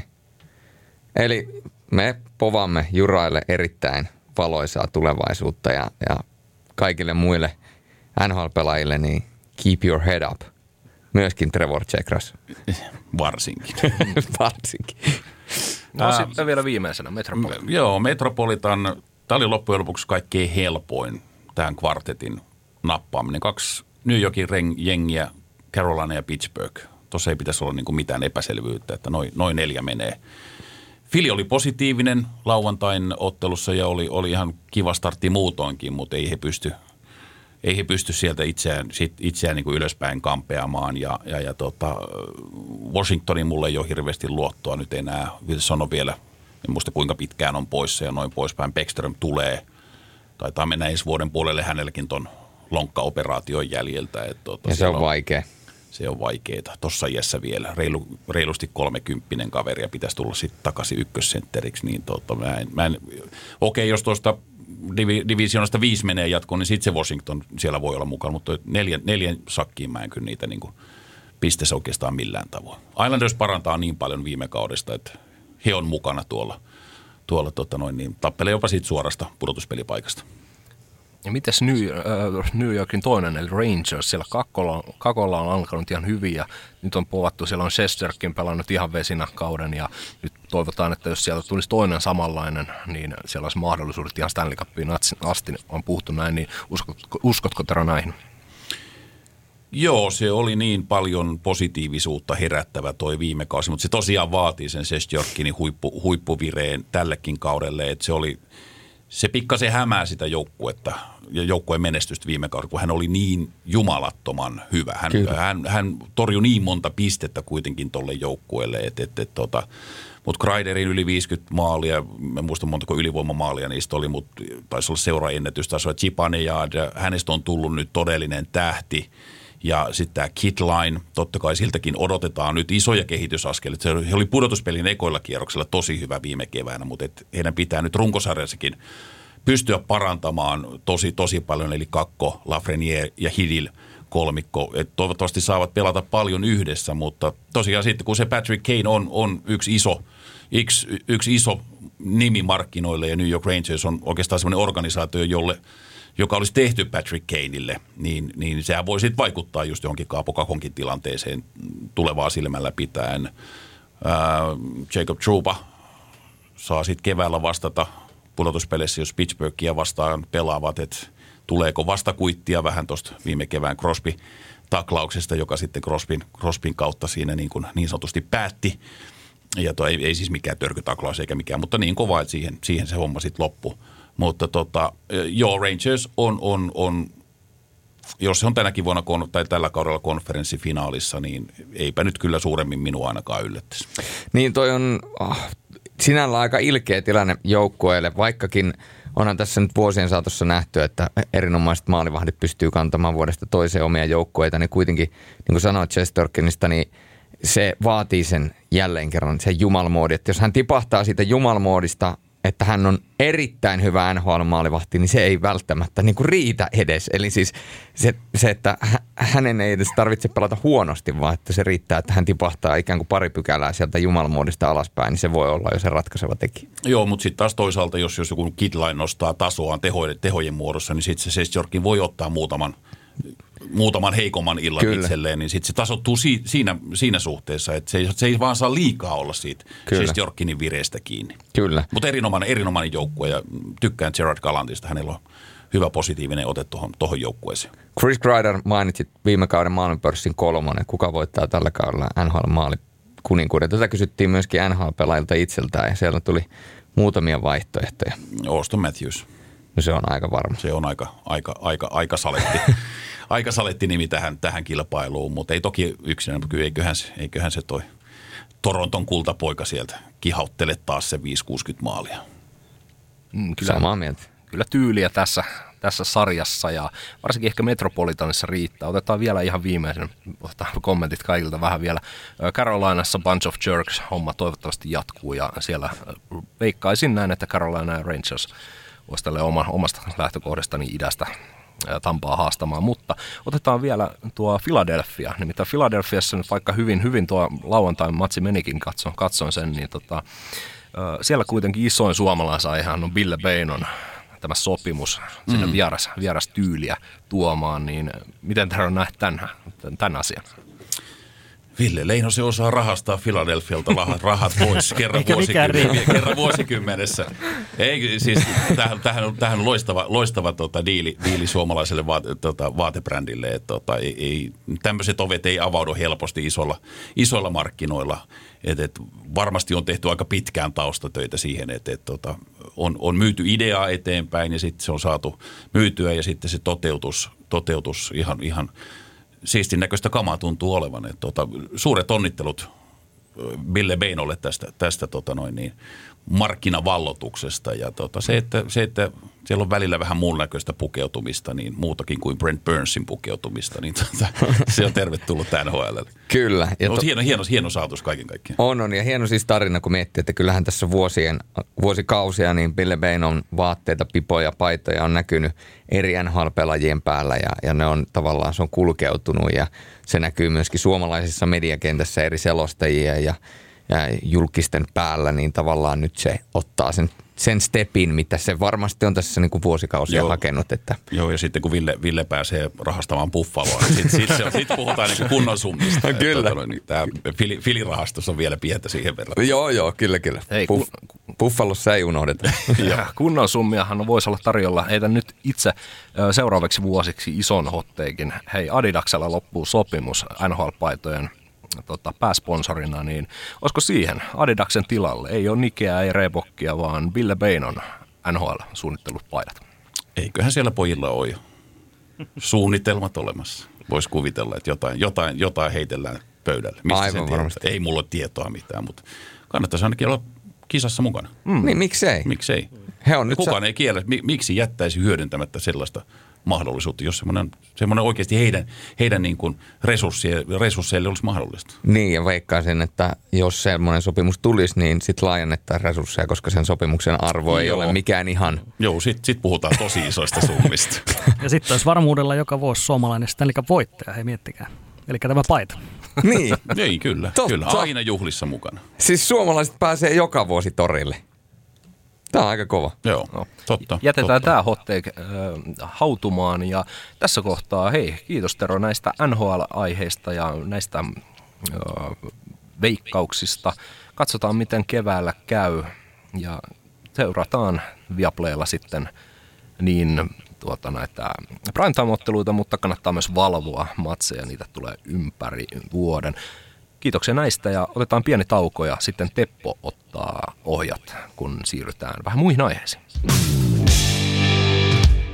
Kyllä vaan. Tai ei ihan kokonaan muihin aiheisiin. Voidaan vähän jatkaa vielä tuosta NHLn tekemisestä ihan alkuun ja tietysti Tero muistakin touhuista. Niin tota, ää, Viaplayn NHL-tuote, niin sä oot Tero, käsittääkseni, sä oot ollut sieltä ihan alusta alkaen mukana siitä, kun hommat alkoi Viaplaylla. Muistatko itse, mikä, mikä vuosi se oli, kun, vai silloin taisi olla Viasatti vielä se viran nimi, mitä käytettiin, niin milloin, milloin se alkoi sun osalta? No, mulla on nyt kanavan kanssa kymmenes vuosi menossa, eli syksyllä 2013. Onneksi Mäki, olkoon. Mäki, Mäkisen, Mäkisen ja tota noin niin, Linku Lindgrenin kanssa aloiteltiin. Silloin, silloin pöydällä oli NHL, KHL ja SHL. Et niillä, niillä kolmella aloitettiin, että silloin ei muita oikeuksia vielä varsinaisesti, varsinaisesti ollut. Että kiekko, kiekko tuotteella se, se, se niin kuin Viasatin tavallaan uusi tuleminen alkoi, isompi tuleminen alkoi. Et silloin, silloin aloiteltiin, aloiteltiin näitä, näitä hommia tällä kanavalla, että syksyllä tulee kymmenen vuotta täytyy. Aika moinen. Sulla on siis sulla on juhlakausi. Tietyssä mielessä joo. 2003 aloitin Eurosportilla ja 2013 siirryin. Kävin siinä välissä muuallakin, mutta et, tota, sekin oli semmoinen noin 10 vuoden mittainen ajanjakso, että pitäisiköhän sitten ensi syksyksi keksiä jotain muuta. Varmasti. Vielä, vielä ennen eläkeikää ehtisi yhden kymmenen vuoden stintin tehdä, jos saa Helposti, helposti. motivoida itseään jollain. Ky- kyllä. Avoin, avoin työhakemus. Että Siis ihan jo boksin ulkopuolella, että joku ihan uusi. Joku ihan täys, täys niin kuin linja, linjamuutos. Ampumahiihto. Se on aivan jumalaisen hieno laji. Joo, en, on ole, en ole saanut, Joo. sitä mä en ole vielä saanut kokea. Hei, no niin, kato. Hot take. Tero Hot. Kainolainen, ampumahiihtoselostaja. Seuraavat kymmenen vuotta. Miten, miten Tero toi... Täytyy, täytyy, täytyy soittaa Järvisen Henkalle. Hyvä, kannattaa. Mikäs sun tilanne on? Tarvitko apuria? Miten, jos mietitään kymmenen vuotta, miten sun oman työ NHLn parissa, onko se jotenkin muuttunut tässä vuosien varrella vai onko se muuttunut? Onko se edelleen suunnilleen, suunnilleen sitä samaa? Ainakin se on nyt selkeä, mistä puhuttiin, että enemmän on, on enemmän on näitä primetime-pelejä ainakin tätä päivää. Niin, joo, niitä on tullut totta kai, totta kai enemmän. Ja toki mulla nyt viimeisten vuosien aikana sit selostuslista on siinä tavalla kääntynyt toiseen suuntaan, että mulla on niin jalkapallon osuus on tällä hetkellä ää, paljon isompi, mutta se toki johtuu puhtaasti tai pitkälti siitä, että meillä on, meillä on tällä hetkellä niin kuin yksi jääkiekkosarja, jota selostetaan, niin totta kai ne määrät putoaa siitä, siitä sitten, mutta tota, joo, NHL on... eh, voisiko nyt vielä sanoa, että 2010-luvulla se on, se on vielä enemmän, niin kuin, tai se on edelleen eurooppalaistunut niin kuin näiden primetime-lähetysten myötä ja, ja, ja se on tullut lähemmäksi suomalaisia ja suosio on kasvanut ja, ja, ja suomalaisten osuus on kasvanut. Että kyllä se on niin kuin ollut, toi oli hyvin, hyvin positiivinen vuosikymmen suomalaisittain toi NHL 2010 vuodesta tai siitä, siitä eteenpäin tähän, tähän saakkaan. Ja, ja, ja en mä nyt näkisi, että suosio varsinaisesti on mihinkään ainakaan taittumassa tämmöisten, Coloradon ja Jussi Parkkila, Mikko Rantanen, Arsi Lehkonen menestys, menestysvuosien jälkeen, niin tota, kyllä, se, kyllä sieltä uusia idoleita tulee nuorelle sukupolvelle koko ajan lisää. Mm. Ja se on tietysti ero, jos mietitään sen kymmenen vuoden taakse, että siinä on aika enemmänkin porukkaa, eli teillä on studiot, siellä on Harjula ja Meilingi vetää studiota, teillä on asiantuntijoita siellä ja tota, Engströmin veli on ilmeisesti tälläkin kaudella siinä myöskin yksi selostaja mukana, niin onko sillä selostustyön kannalta merkitystä, että se tuote on entistä isompi ja siinä on muutakin porukkaa mukana, että se ei ole tavallaan vaan se yksi tai kaksi selostajaa vai onko sillä mitään merkitystä loppupeleissä? On sillä merkitystä, koska joudutaan aj- ajattelemaan tuotetta monipuolisemmin ja kokonaisvaltaisemmin, eli, eli siitä tulee enemmän keskustelua, kun käydään vaikka sitten studiotuotantoja läpi viikkopalavereissa ja noin poispäin, ja, ja, ja mietitään sitten asioita vähän niin kuin etukäteen, koska NHL on nyt ollut näitä ö, mediapäiviä Euroopassa tänä vuonna. Se, on, se oli monesti ollut Tukholmassa tänä vuonna, se taisi olla tuolla tota, ää, Pariisissa, eli, eli, eli lennätettiin NHL-pelaajia Eurooppaan eurooppalaisen median haastateltavaksi. Ja näitä mediapäiviä on ollut myös Pohjois-Amerikassa, että Antti, Antti oli juurikin tuossa muutamia viikkoja sitten Vegasissa. Ihan samantyyppinen, että sulla oli siellä noin 30 pelaajaa ilmoitettiin etukäteen, että nämä tulee haastateltavaksi, teidän aikataulut on nämä ja sit, sitten vaan yksi hotellihuone varattuna ja siellä sitten äijät vaihtuu ja sulla on kysymykset siinä ja itsellesi mietittynä, kun, kun sinne tulee todelliset super, superstarat, niin se antaa ihan uusilaisia, uudenlaisia työkaluja, kun sä voit sanoa, että meillä on tänään meidän tekemä Conor McDavidin haastattelu tässä lähetyksessä mukana. Tämä ei ole minkään, minkään tota noin, niin NHL-tuottama haastattelu tai mitään muuta, vaan se on oma haastattelu omilla kysymyksillä, omilla näkökulmilla ja pystytään ottamaan ne suomalaisnäkökulmat, suomalaispelaajat, kun sä pystyt kysymään Conor McDavidiltä suoraan, että mitä mieltä sä olet Jesse Puljujärvestä, mitä mieltä sä olet Mikko Koskisesta tai mitä mieltä sä olet teidän coachista, niin tota, se haastattelu ja jutun sisältö muuttuu heti, heti enemmän meikäläiseksi, niin totta kai tämmöiset asiat, kun tulee mukaan, niin se syventää sitä lähetyskokonaisuuttakin omalla, omalla tavalla. Ja sitten kun sulla on iso rinki siinä asiantuntijoita ympärillä, niin siinä tulee selkeä, siinä tulee väkisinkin semmoista tiettyä positiivista opponointia, kun, kun mietitään tuotetta ja mietitään lähetyksen sisältöä ja, ja, ja tota, ne, auttaa, ne auttaa tuotetta paljon. Mm. No yksi asia, mikä maailmalla edelleenkin puhuttaa ja puhuttaa myöskin NHL koskien, niin tietysti tämä venäläisasia. Eli joitakin kymmeniä pelaa heitä myöskin tälläkin kaudella NHL ja tietysti Ovechkinin tilanne. Hän ei ole vieläkään tehnyt esimerkiksi tätä pientä liikettä, että olisi poistanut tämän yhden sosiaalisen median kuvan, missä hän esiintyy siellä Putinin kanssa. Ja tota, viime keväänä huomiota Suomessa herätti tämä peli, minkä, missä Oveskin pelasi, sä selostit, mutta käytit eri kiertoilmaisuja, et maininnut kertaakaan hänen nimeänsä, vaan käytit siellä sitten, tota, pidit hänet tavallaan sivuroolissa siinä, niin muistatko millaista palautetta tuli tästä kyseisestä pelistä? No siitä tuli paljon sen jälkeen, kun mä sanoin sen, että mitä, mitä mä tein. Eli mä sitä sen kummosemmin, isommin suunnittelu etukäteen. Ja tota, no se vähän lävähti isommin kasvoille, mitä, mitä mä olin todellakaan ajatellut. Ja, ja, ja sitten sit tota, yhdessä vaiheessa pari päivää myöhemmin pistin sen aiheen niin kuin täydellisesti säppiin. Siellä tuli vielä kymmenen päivää myöhemmin tuli haastattelukyselyjä ulkomailta, että haluatko vielä kommentoida asiaa, tai että haluatko kertoa tästä lisää. Mä sanoin, että nyt ei ole sen aika. Katsotaan myöhemmin. Sitten kun tuo helvetin sota on tuosta ohi, Putin on heitetty syvimpään romukoppaan, Venäjä – on jälleen sivistysvaltio. Sitten mä voin kertoa lisää siitä asiasta, mutta venäläiskysymys on ilman muuta vaikea, varsinkin monelle suomalaiselle NHL-katsojallekin tällä hetkellä. Ja tota, se on valitettava tilanne, mutta näin se vaan on, ikävä kyllä.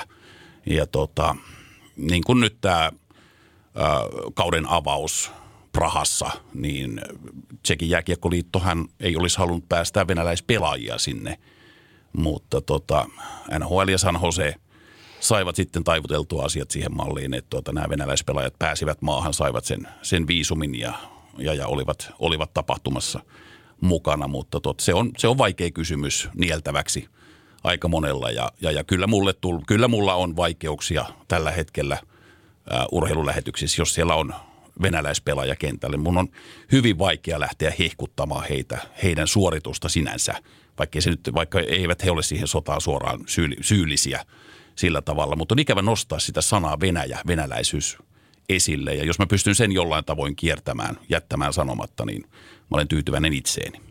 Mm. Ja tähän samaan problematiikkaan liittyy kanssa tämä 2024 on nyt suunniteltu uutta World Cup-turnausta ja NHL on puhunut, puhui silloin alustavasti siitä, että mielellään tietysti Venäjäkin ottaisi mukaan. No nyt pikkasen on vedetty niitä puheita tietysti taaksekin päin sen jälkeen, koska se herätti aika paljon pahennusta, mutta tämä on tätä samaa, samaa problematiikkaa, että ylipäätään, että kun heitellään tällaisia ilmoille, että kiva olisi saada Venäjä mukaan tässä niin kuin reilu vuoden päästä pelattavaan turnaukseen, niin kyllä se ainakin täällä Suomessa herättää aika, aika niin kuin negatiivisia ajatuksia. Joo, se oli varakomissaari Bill Dalyltä kyllä vähän sammakkosuusta, että tuota, ajoitus oli täysin väärä. Se, se olisi pitänyt mun mielestä käsitellä sillä tavalla, mitä sitä nyt käsitellään, että katsotaan sitten mikä maailman tilanne mikä, mikä sodan, sotatilanne siinä vaiheessa on. Että tuota, on onneksi, onneksi siitä nyt NHL on ottanut vähän takapakkia oikeaan suuntaan.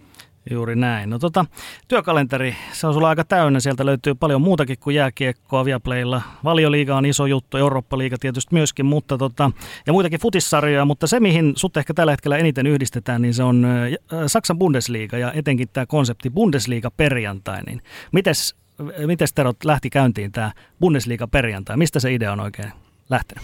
No, se lähti silloin toissa kesänä liikkeelle, kun, kun tiedettiin, että Bundesliga tulee tarjoamaan näitä perjantai-otteluita. Ja siinä vaiheessa Viaplay halusi, halusi tota, nostaa sitten myös Bundesligaa niin kuin pikkasen enemmän esille. Ja tota, se idea tästä Bulliperjantai-konseptista lähti liikkeelle meidän jalkapallotuottaja Salon Antin ja, ja, ja Kuusisen Villen käymästä keskustelusta. Ja, ja Villellä oli ollut tämmöinen ajatus, että entäs jos selostettaisikin otteluita niin kuin kahden selostajan voimin. Ja he oli käynyt tätä keskustelua, sitten oli mietitty, no entäs jos siinä olisikin joku niin tämmöinen ministudio ympärillä. Ja tota, tota, tota, sitten herrat otti minun yhteyttä, että tämmöinen ajatus on, kiinnostaako – ja noin, noin kolmen nanosekunnin jälkeen sanoi, että totta helvetissä kiinnostaa. Tuommoista ei ole tullut tehtyä, tuommoista ei ole päässyt tekemään. Toi on erilainen, toi on uudenlainen. Että tota, ilman muuta haluan olla tuollaisessa mukana. Ja, ja, ja sitten meille vähän niin kuin annettiin vapaat kädet. En tiedä, onko se ollut viisautta vai mitä se on ollut, mutta meille annettiin vähän niin kuin vapaat kädet, että ottakaa toi, toi tuote tuosta haltuun, kehitätte sen, sen konseptin sisällön – hankitte siihen sitä materiaalia, mitä on hankittavissa ja Antti sai sitten puhuttua tuon Johanna Nurlingin siihen, siihen mukaan, mikä on ollut näin niin kuin jälkikäteen katsottuna aivan, aivan hemmetin iso lottovoitto sen, sen niin kuin sisällön tuottamisen kannalta, koska ei meillä ole semmoista niin kolmen, kolmen ihmisen tuotantotiimiä tekemässä niin kuin meidän selostajien taustalla, jotka, jotka tekisivät sitä, sitä lähetystä ja sisältöjä sinne ja noin poispäin. Mutta kun meille annettiin se vapaat kädet ja – me mietittiin sitä siinä Villen kanssa kesällä, kesällä ja ajomatkoilla ja tuumattiin, että tämä voi olla parempi, että ei lähdetä tekemään tätä ihan niin kuin vakavalla naamalla.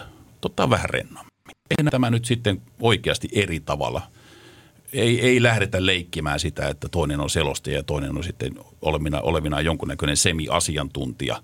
Että ei, ei lähdetä leikkimään mitään niin selostaja- ja kommentaattoriparia, vaan meillä on kaksi, kaksi niin sanotusti tasavartaista selostajaa. Ja jos meillä nyt sitten vähän – jutut paukkuu laukalle, karkaa, karkaa siitä asiasta. Silloin kun on oikea hetki, niin sitä antaa mennä. Esko Seppänen käytti aikanaan sellaista määritelmää, että mieluummin takalaiton kuin etukenttään.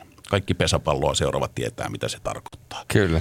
Se on aika puhdas, hyvä, pitkä, kova lyönti, joka lähtee, eikä se ole mikään semmoinen epäonnistunut tuherrus siihen kaaren, kaaren viereen. Että antaa paukkua sitten kunnolla, kun se lähtee laukalle. Ja, ja sitten kun sitä joskus tehdään vähän väsy, väsynein silmin ja ajatuksiin, niin tota, mä olen kerran lähtenyt kopista pois, kun mä räjähdin nauruun. Keskustelimme silloin Ville, Ville Kuusisen kommentti. Me puhuttiin maskoteista ja meillä oli, meidän suuri suosikkimme on, on, on tota noin niin, Borussia Mönchengladbachin Jünter Ori. Ja siinä vaiheessa, kun Ville Kuusinen yhdisti Jünter Orin ja Forssan kuninkuus, niin Kainulainen lähti kopista ulos nauramaan. MCR-lähetystä valvoa kaveri oli hakemassa kahvikuppia ja kysyi, että onko joku hätä, nämä ei ole. Menen kohta takaisin. niin, kohta takaisin. Mutta tähän on siis, kuitenkin puhutaan niin TV-tuotteista, niin TVhän on kuitenkin viidettä, niin no. se, että sehän on vain niin kuin tervetullut ja musta tuntuu, että se palauta, mitä itsekin on niin kuin nähnyt, mitä Twitterissä ja sosiaalisessa mediassa ja yleisessä keskustelussa kyseisestä konseptista käydään – niin kyllähän se on vain ja ainoastaan ollut tervetullutta se huumori ja rento ote tavallaan, että kun on perjantai ja sulla on ne omat eväät ja mitä ikinä tuut mm. saunasta tai töistä ja muuta, niin sä et niinku lyö, sä niinku pipoa kireillä ja vöitä kiinni, että nyt mennään jalkapalloa vaan. Joo, me, me, mekin niin kuin Villen kanssa sanotaan nyt vaikka näin, että jos me tehdään kauden aikana 150 jalkapalloselostusta, niin jos me nyt ne kaikki 150 vedetään semmoisella niin kuin ryppyotsaisella – vakavahenkisellä asiantuntemus asialinjalla, niin hitto päähän paukkus jo niin kuin ennen joulua. Kyllä. Mutta nyt kun meillä on tämmöinen niin kuin matsi, jossa me voidaan purkaa vähän sitä omaakin energiaa ja tehdä asioita toisella tavalla ja, ja, ja saada, on saatu ne katsojat tosi hyvä, hyvin mukaan sen hashtag puliperjantain kautta, että kun sinne, sinne tulee ennen matsien alkua, sieltä tulee kuvia, kuinka jengillä on, on tuota, no niin, paulaanerit siinä pöydällä tai jotain muuta, muuta saksalaistyyppistä olutta on siihen pöydälle heitetty kuviin ja ruutu näkyy taustalla ja täällä ollaan valmiina, että katsotaan mitä tänään tulee, niin onhan se semmoinen, niin kuin, että no täytyyhän noille nyt jotain showta vähän tarjotakin sitten, jos, jos vaan sauma on, mutta totta kai kyllähän silloin kun peli, peli on hyvä, niin totta kai sitten keskitytään siihen peliinkin tosi paljon. Ja pyri, pyrimme toki sitten vähän niin kuin analysoimaankin sitä, vaikka ei olla mitään pasirautiaisia tai mikakottiloita tai, tai, tai niin kuin muita todellisia asiantuntijoita, mutta tota, pyritään, pyritään sitten pitämään se peli kuitenkin keskiössä siinä niin, niin, niin pitkään kuin se on mahdollista. Mutta jos peli on suomeksi sanottuna aivan kuttaperkkaa, aivan shaissia, niin kyllä siitä sitten saa siitä, siitä linjasta vähän poiketakin. Mun on pakko kysyä, mistä on lähtenyt tämä sanonta kuttaperka? En minä tiedä. kyllä se kyllä kai se tuolta Googlesta jostain, en mä muista mistä se, mistä se tulee, mutta tota noin niin. mutta, mutta. Spedellä oli ainakin. Mä en, mä en muista, kyllä mä sen olen joskus kuullut, mitä se on, mutta tota noin, niin, mä, mä, en mä nyt pysty tähän hätään muistamaan. Se on mun mielestä oivallinen sanavalinta. Se on semmoinen ki- kivan diplomaattinen, koska semmoinen ka- kakkasana tuoksuu vähän ikävältä. Kuttaperkka kuulostaa jo paljon No kivammalta. täältä, täältä tulee KVG. Kuttaperkka on kumipuusta saatava elostomeeri, eli kimmosa polumeeri. No niin, Joku kemiallinen tota, juttu. Eli. Kimmoisa polumeeri. Joo, kimmosa polumeeri. Okei. tuolla mennään. Se saa ihan uuden merkityksen nyt. E- Eli, eli jatkossa puhumme aina, että tämä, tämä on pelkkää paskaa, kimmoisaa polymeeria Kyllä. tai, tai shaissia. Joo. Kimmoisaa shaissia. Joo. Mutta se on Joo. muuten g se ei ole koolla. Että Joo, se on G-llä, Joo, pol- polymeroitumistuotetta tarkoittaa. Okei. Jotenkin liittyy varmaan Olet, olet, ole, olemme sivistyneet taas kerran. Kyllä. Kannatti katsoa Googlesta. Juu. Se, se tietää kaiken. Kyllä. Joo, suomalaiset on aika huonoja kehumaan itseään tai nostattamaan itseään, mutta jos sä saat nyt nostattaa vähän kaveria, niin millainen, millainen on tuo Kuusisen Ville? Millaista on hänen kanssa tehdä näitä buliperjantai-juttuja sun muita? No, Ville taisi syntyä aikanaan Tampereella, mutta Villehän on siis täysin porilainen. Pitää paikkansa. Vaikka asuu nykyään myös taas, taas Tampereella, mutta tota, korostan, hän on täysin porilainen. Ja se, se tiivistää Tarvi, sen. tarviiko tähän enää jatkaa yhtään? Ei. Vi, vi, meillä Villen kanssa tota noin niin, äh, sillä tavalla niin kuin toi huumorikemia toimii niin hyvin, että tota, tota, tota, Siis, siis pahintahan tuommoisessa, kun te te tiedätte, mitä selostuskopissa oleminen on, ja sitten kun sä tiedät, että juman kautta, kun tuossa mun 30 sentin päässä on toinen kaveri, joka pyrsky, niin kuin siis pidättelee naurua, ja suurin, on, suurin virhehän on se, että kun sä katot siihen, että ei jumalauta se nauraa, ja nyt muakin rupeaa naurattaa. Joo. Vaikka juttu on ihan, ihan, niin kuin, ihan todella Kyllä, typerä ja lapsellinen ja naurettava, ja, ja jossain toisessa olosuhteessa on niin kuin, no mikä toi nyt oli. Niin. Ei mitään, mutta se, me, siinä vaan, että toi huumorikemia toimii, toimii niin hyvin. Ja, ja kun tässä nyt on, montakohan vuotta me tässä on nyt on tunnettu toisemme ja tehty yhdessä töitä, semmoinen 7-8 vuotta suurin piirtein. Mä en tuntenut Villeä millään tavoin silloin, kun hän taloon, taloon tuli. Et olin, olin nimen jostain niin kuin hätäisesti ehkä kuullut, mutta ei millään tavoin, en ole koskaan tavannut enkä mitään tämmöistä. Mutta tota, nyt kun tässä on paljon istuttu, istuttu autossa yhdessä, noita työ, työreissuja tehden, niin siinä, siinä pystytään puhumaan niin paljon muutakin kuin sitä työasiaa. Totta kai me paljon puhutaan työasioitakin autossa, mutta sitten on semmoisia reissuja, milloin puhutaan kaikista muusta. Että on melkein semmoinen sanaton sopimus, että tota, no ei- ennen Hämeenlinnaa ei ainakaan puhuta työasioista. Ehkä sen jälkeen sitten jotain, mutta tota, se, on, se on sitten meillä välillä hyvin, hyvin levotonta keskustelua ja jos, jos ne puheet siirrettäisiin lähetyksiin, niin meidän työt olisi loppunut jo puoli vuotta sitten. Mutta se, se kaikki perustuu siihen, siihen että tota, meillä, on, meillä on tiettyjä, me ollaan selostajina ää, aika lailla voisi sanoa, että erilaisia, mikä, mikä on otettava ehkä tuommoiseen lähetyskonseptiin vahvuutena. Jos me oltaisiin samantyyppisiä selostajia. Jos, jos ajatellaan vaikka, että minä ja Mikko Innanen oltaisiin selostuskopissa tai, tai Ville ja Tuomas Virkkunen olisi Joo. selostuskopissa, niin se ei toimisi niin hyvin. Ei. Nyt, nyt meillä on, minulla on erilainen lähestymistapa, niin kuin mä monesti, monesti saa haastattelussakin sanon näissäkin äh, vierailussa, että kun mulla on se toimittajatausta, niin, niin, niin mä tykkään kerätä semmoisia asioita, mitä, mitä välttämättä Ville ei sitten halua kerätä. Ville taas kerää paljon semmoisia asioita, mitä minä en välttämättä halua kerätä. Hän, on, hän, hän hakee miele, tosi paljon semmoisia niin ottelun sisällä olevia tilastojuttuja Kyllä. mukaan lähetyksiin eri tavalla kuin eri, eri, eri volyymilla kuin minä. Puhumattakaan sitten tästä niin kuin yleisestä ulosannista. Vi- Ville on, Ville on tuommoinen niin sanottu tynnyririnta, jolla, jolla tulee se ääni paljon voimakkaammin kuin minulla ja niin Kyllä. poispäin. Et silloin kun Ville hehkuttaa maalia, niin se on, se on niin saatanan paljon komeampaa kuulo, kuul, kuunneltavaa kuin mitä minä selostuksissa pystyn antamaan. Mutta tota, se, se erilaisuus myös palvelee tuommoista konseptia. Joo, kun mä oon miettinyt tätä. Tämähän on siis käytännössä sama kuin löis meikäläiset ja Teppo Laaksosen samaan selostamoon. Kaksi hyvin erityylistä. Se, että miten se toimisi, niin se nyt on Jumalan käsissä. Mutta siis ajatuksena, että sinne löytäisi kaksi sorjosta, niin sit se voisi olla vähän No, ei, siitä ei vaan valitettavasti tulisi mitään. Kaikella, kaikella hyvä, mutta se on vaan, se on vaan näin. Se, se ei voi toimia silloin, kun on kaksi liian lähellä toisiaan. Ei, se on. Se, se, se, vaatii, se vaatii. Ja sitten kun molemmilla on tuommoinen vähän kiero, kierohuumori, kun, sitten kun me tosiaan, kun me nähdään toisemme siinä, kun toinen, kun se on välillä sitä, että toinen niin tökkii sitä tikaria siihen neljännen ja viidennen kylkiluun väliin, että tippuuko toi, tippuuko toi, niin. tippuuko toi. Ja sitten kun se toinen tippuu, niin se on vähän niin kuin, yes, onnistui. Kyllä. Joo. Siellä on peliä pelin sisällä. Peliä pelin sisällä, joo. Joskus se saattaa siinä kuvaruudussakin näkyy, varsinkin siinä vaiheessa, kun herra, herra Kuusinen päätti ajaa semmoiset viikset lähetykseen. Mä ei jumalauta. Kotona oli tullut kyllä sitten suoraan palautetta. Ajatko kulta noin pois? Joo, yleensä, yleensä se viimeistään kotona tulee se oikea palaute. Tulee, kyllä. Kyllä. Te olette tehnyt yhteistyötä myöhemmin myöskin tota Dartsin parissa, niin mistä tämä Darts-homma lähti liikkeelle? Mä muistan, että joskus tuossa ihan takavuosinakin sä oot ainakin viitannut Darts-aiheesta aikaisemminkin, ja tota, onko se sieltä tullut jo tämä kiinnostus lajiin, ja nyt tuli sitten mahdollisuus tehdä suomeksi myöskin Dartsia. Joo, joo, joo sit, sit, sit, mäkin yhdessä vaiheessa niin hoksasin, että hei hitto viikko, meillähän on muuten noin oikeudet, ja, ja siis via, Viaplaysta katselin, että täällä MM-kisat käynnissä, ja meillä on, mä en ole tiennyt, että meillä on niin Dartsin MM-kisojen oikeuksia.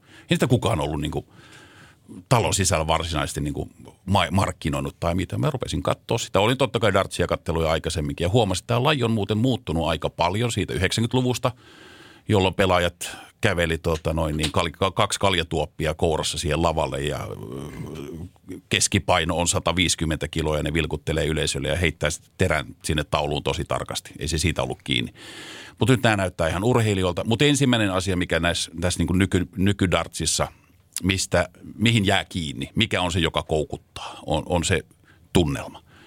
Se, miten se yleisö siellä taustalla laulaa, huutaa, mekkaloi ja, ja, ja on niin kuin iloisella tuulella. Heillä on siihen omat keinonsa, muutakin, muutakin kuin raitis ilma, mutta tota, no, siihen jää ensimmäisenä kiinni. Ja sitten kun rupeaa huomaamaan, että kuinka niin kuin hienoa tämä laji on, kaikki ne, kaikki ne tota, taito-ominaisuuksineen, niin mä rupesin sitä seuraa tosi paljon sitten vähän enemmänkin, kun huomasin, että ai meiltä tulee muitakin matseja kuin muitakin kisoja kuin ne kisoja. Ja tota, äh, vinkkasin jossain vaiheessa Villelle, että jos et ole kattonut, niin mes kattoo. Se oli seuraavana, seuraavalla viikolla, että jumakauta, mikä meininki. Mä oon ruvennut kanssa katsoa sitä ja siinä pari vuotta viriteltiin sitten, sitten tota noin, niin, niin kuin aina silloin tällöin mietittiin, että olisi olisi, olisi kiva joskus ehkä totakin tehdä, mutta se oli vaan semmoista niin kuin heittoa. Sitten se oikeastaan se lähti siitä liikkeelle, että joku, joku Twitterissä heitti mulle, että kun sä nyt oot noita lajeja kokeillut vähän niin kuin selostaa yhtä sun toista, niin voisiko selostaa dartsia? Mä annoin vastaukset, joo totta kai, mutta mulla on yksi reunaehto. Lähetyksiin otetaan mukaan Ville Kuusinen ja Villellä ei ole mitään muuta tehtävää niissä lähetyksissä kuin huutaa se 180 sillä omalla komealla äänellä. Mä sitten naureskelin tätä Villelle ja sanoin, että joo, hän lähtee mukaan. Mutta sitten meni, tästä on siis varmaan kolme-neljä vuotta aikaa, kun tämä, tämä niin vitsistä lähti liikkeelle. Mutta molempien darts-kiinnostus on kasvanut koko ajan siitä enemmän ja enemmän. Sitten kun näitä lähetyksiä on tullut enemmän meille, sitä on enemmän katsottavaa, enemmän ja enemmän siihen jää koukkuun. Ja nyt tuossa alkuvuodesta sitten, kun meillä oli ollut talon sisällä puhetta siitä ja me oli niin kuin heitelty, että jos joskus selosta, niin kuin saadaan selostaa, niin me ollaan valmiita. Meitä ei kiinnosta formulat, talvilajit yhtään, mutta toi dartsi on semmoinen, mihin me voitaisiin mennä, koska se, se alettiin miettiä jossain vaiheessa, niin toi on niin erilainen laji selostaa, että me haluttaisiin vähän haastaa itseämme myös. Täytyy opetella erityyppinen selostus. Ja nyt tänä vuonna, kun alkuvuodesta sitten laitettiin meidän, meidän tota vastaavalle tuottajalle ja, ja, ja kirstuvartijalle viesti, että onnistusko tämmöinen. Että tota, kun nämä kisat on sitten vuodenvaihteessa, että jos saataisiin kokeilla ennen sitä jotain, että jos se toimii, niin voitaisiko sitten harkita niin kuin MM-kisoja? No se, no kokeillaan.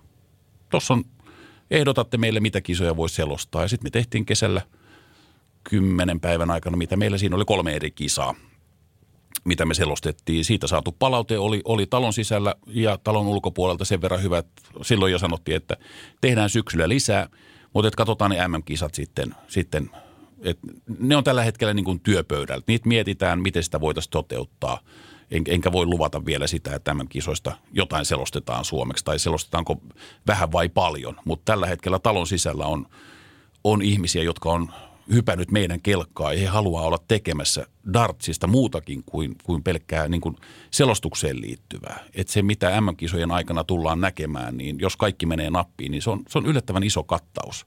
Mutta se on vielä niin kuin, se on edelleen työn alla. Että kaik, ne on niin kuin, ideoita on tosi paljon, toteutusmalleja on tosi paljon, mutta että miten se toteutetaan, niin se on, se on oma lukunsa. Mutta me, on, me ollaan innostuttu siitä ja tota, se, on, se on niin hieno TV-laji, että sen takia sitä on niin kuin helppo kehittää. Se on vähän niin kuin snooker.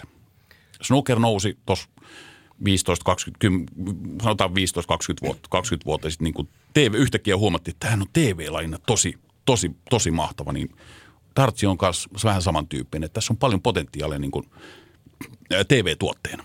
Henkilökohtaisesti itse hyppäsin kyllä tuossa viime vuonna ihan, ihan niin kuin syvään päätyy Dartsin kanssa, että pari kaveria ehdotti, että katsotaanko Dartsia. No, sitten, no katsotaan tästä joku vuosi sitten. Ja nyt sitten huomasin tuossa, kun kesäloma tai jonkin sortin kesä alkoi, niin tota, istuin tuolla kesämökillä ja laitoin tota, olutta tuoppiin ja katselin siinä merelle ja puhelimesta tuli dartsia ja silloin taas oli itse asiassa suomalaisessa selostus, en muista mikä kisa silloin tuli, mutta semmoinen huomio, että on niin kuin hyvänä, tai siis se voi olla, että darts menee esimerkiksi jääkiekon ohi, jos sattuu olemaan matsit vähän sieltä ja sun täältä, ettei ihan kiinnosta, niin darts ottaa koko ajan enemmän ja enemmän meikäläisen illoista aikaa, niin kyllä tässä nyt on jonkin sortin buumi on Suomessa kyllä päällä ja se on just teidän ansiota, että se homma on lähtenyt tälleen, niin tota, aika semmoinen isoin, isoin persoonien laji, niin se varmaan viihdy,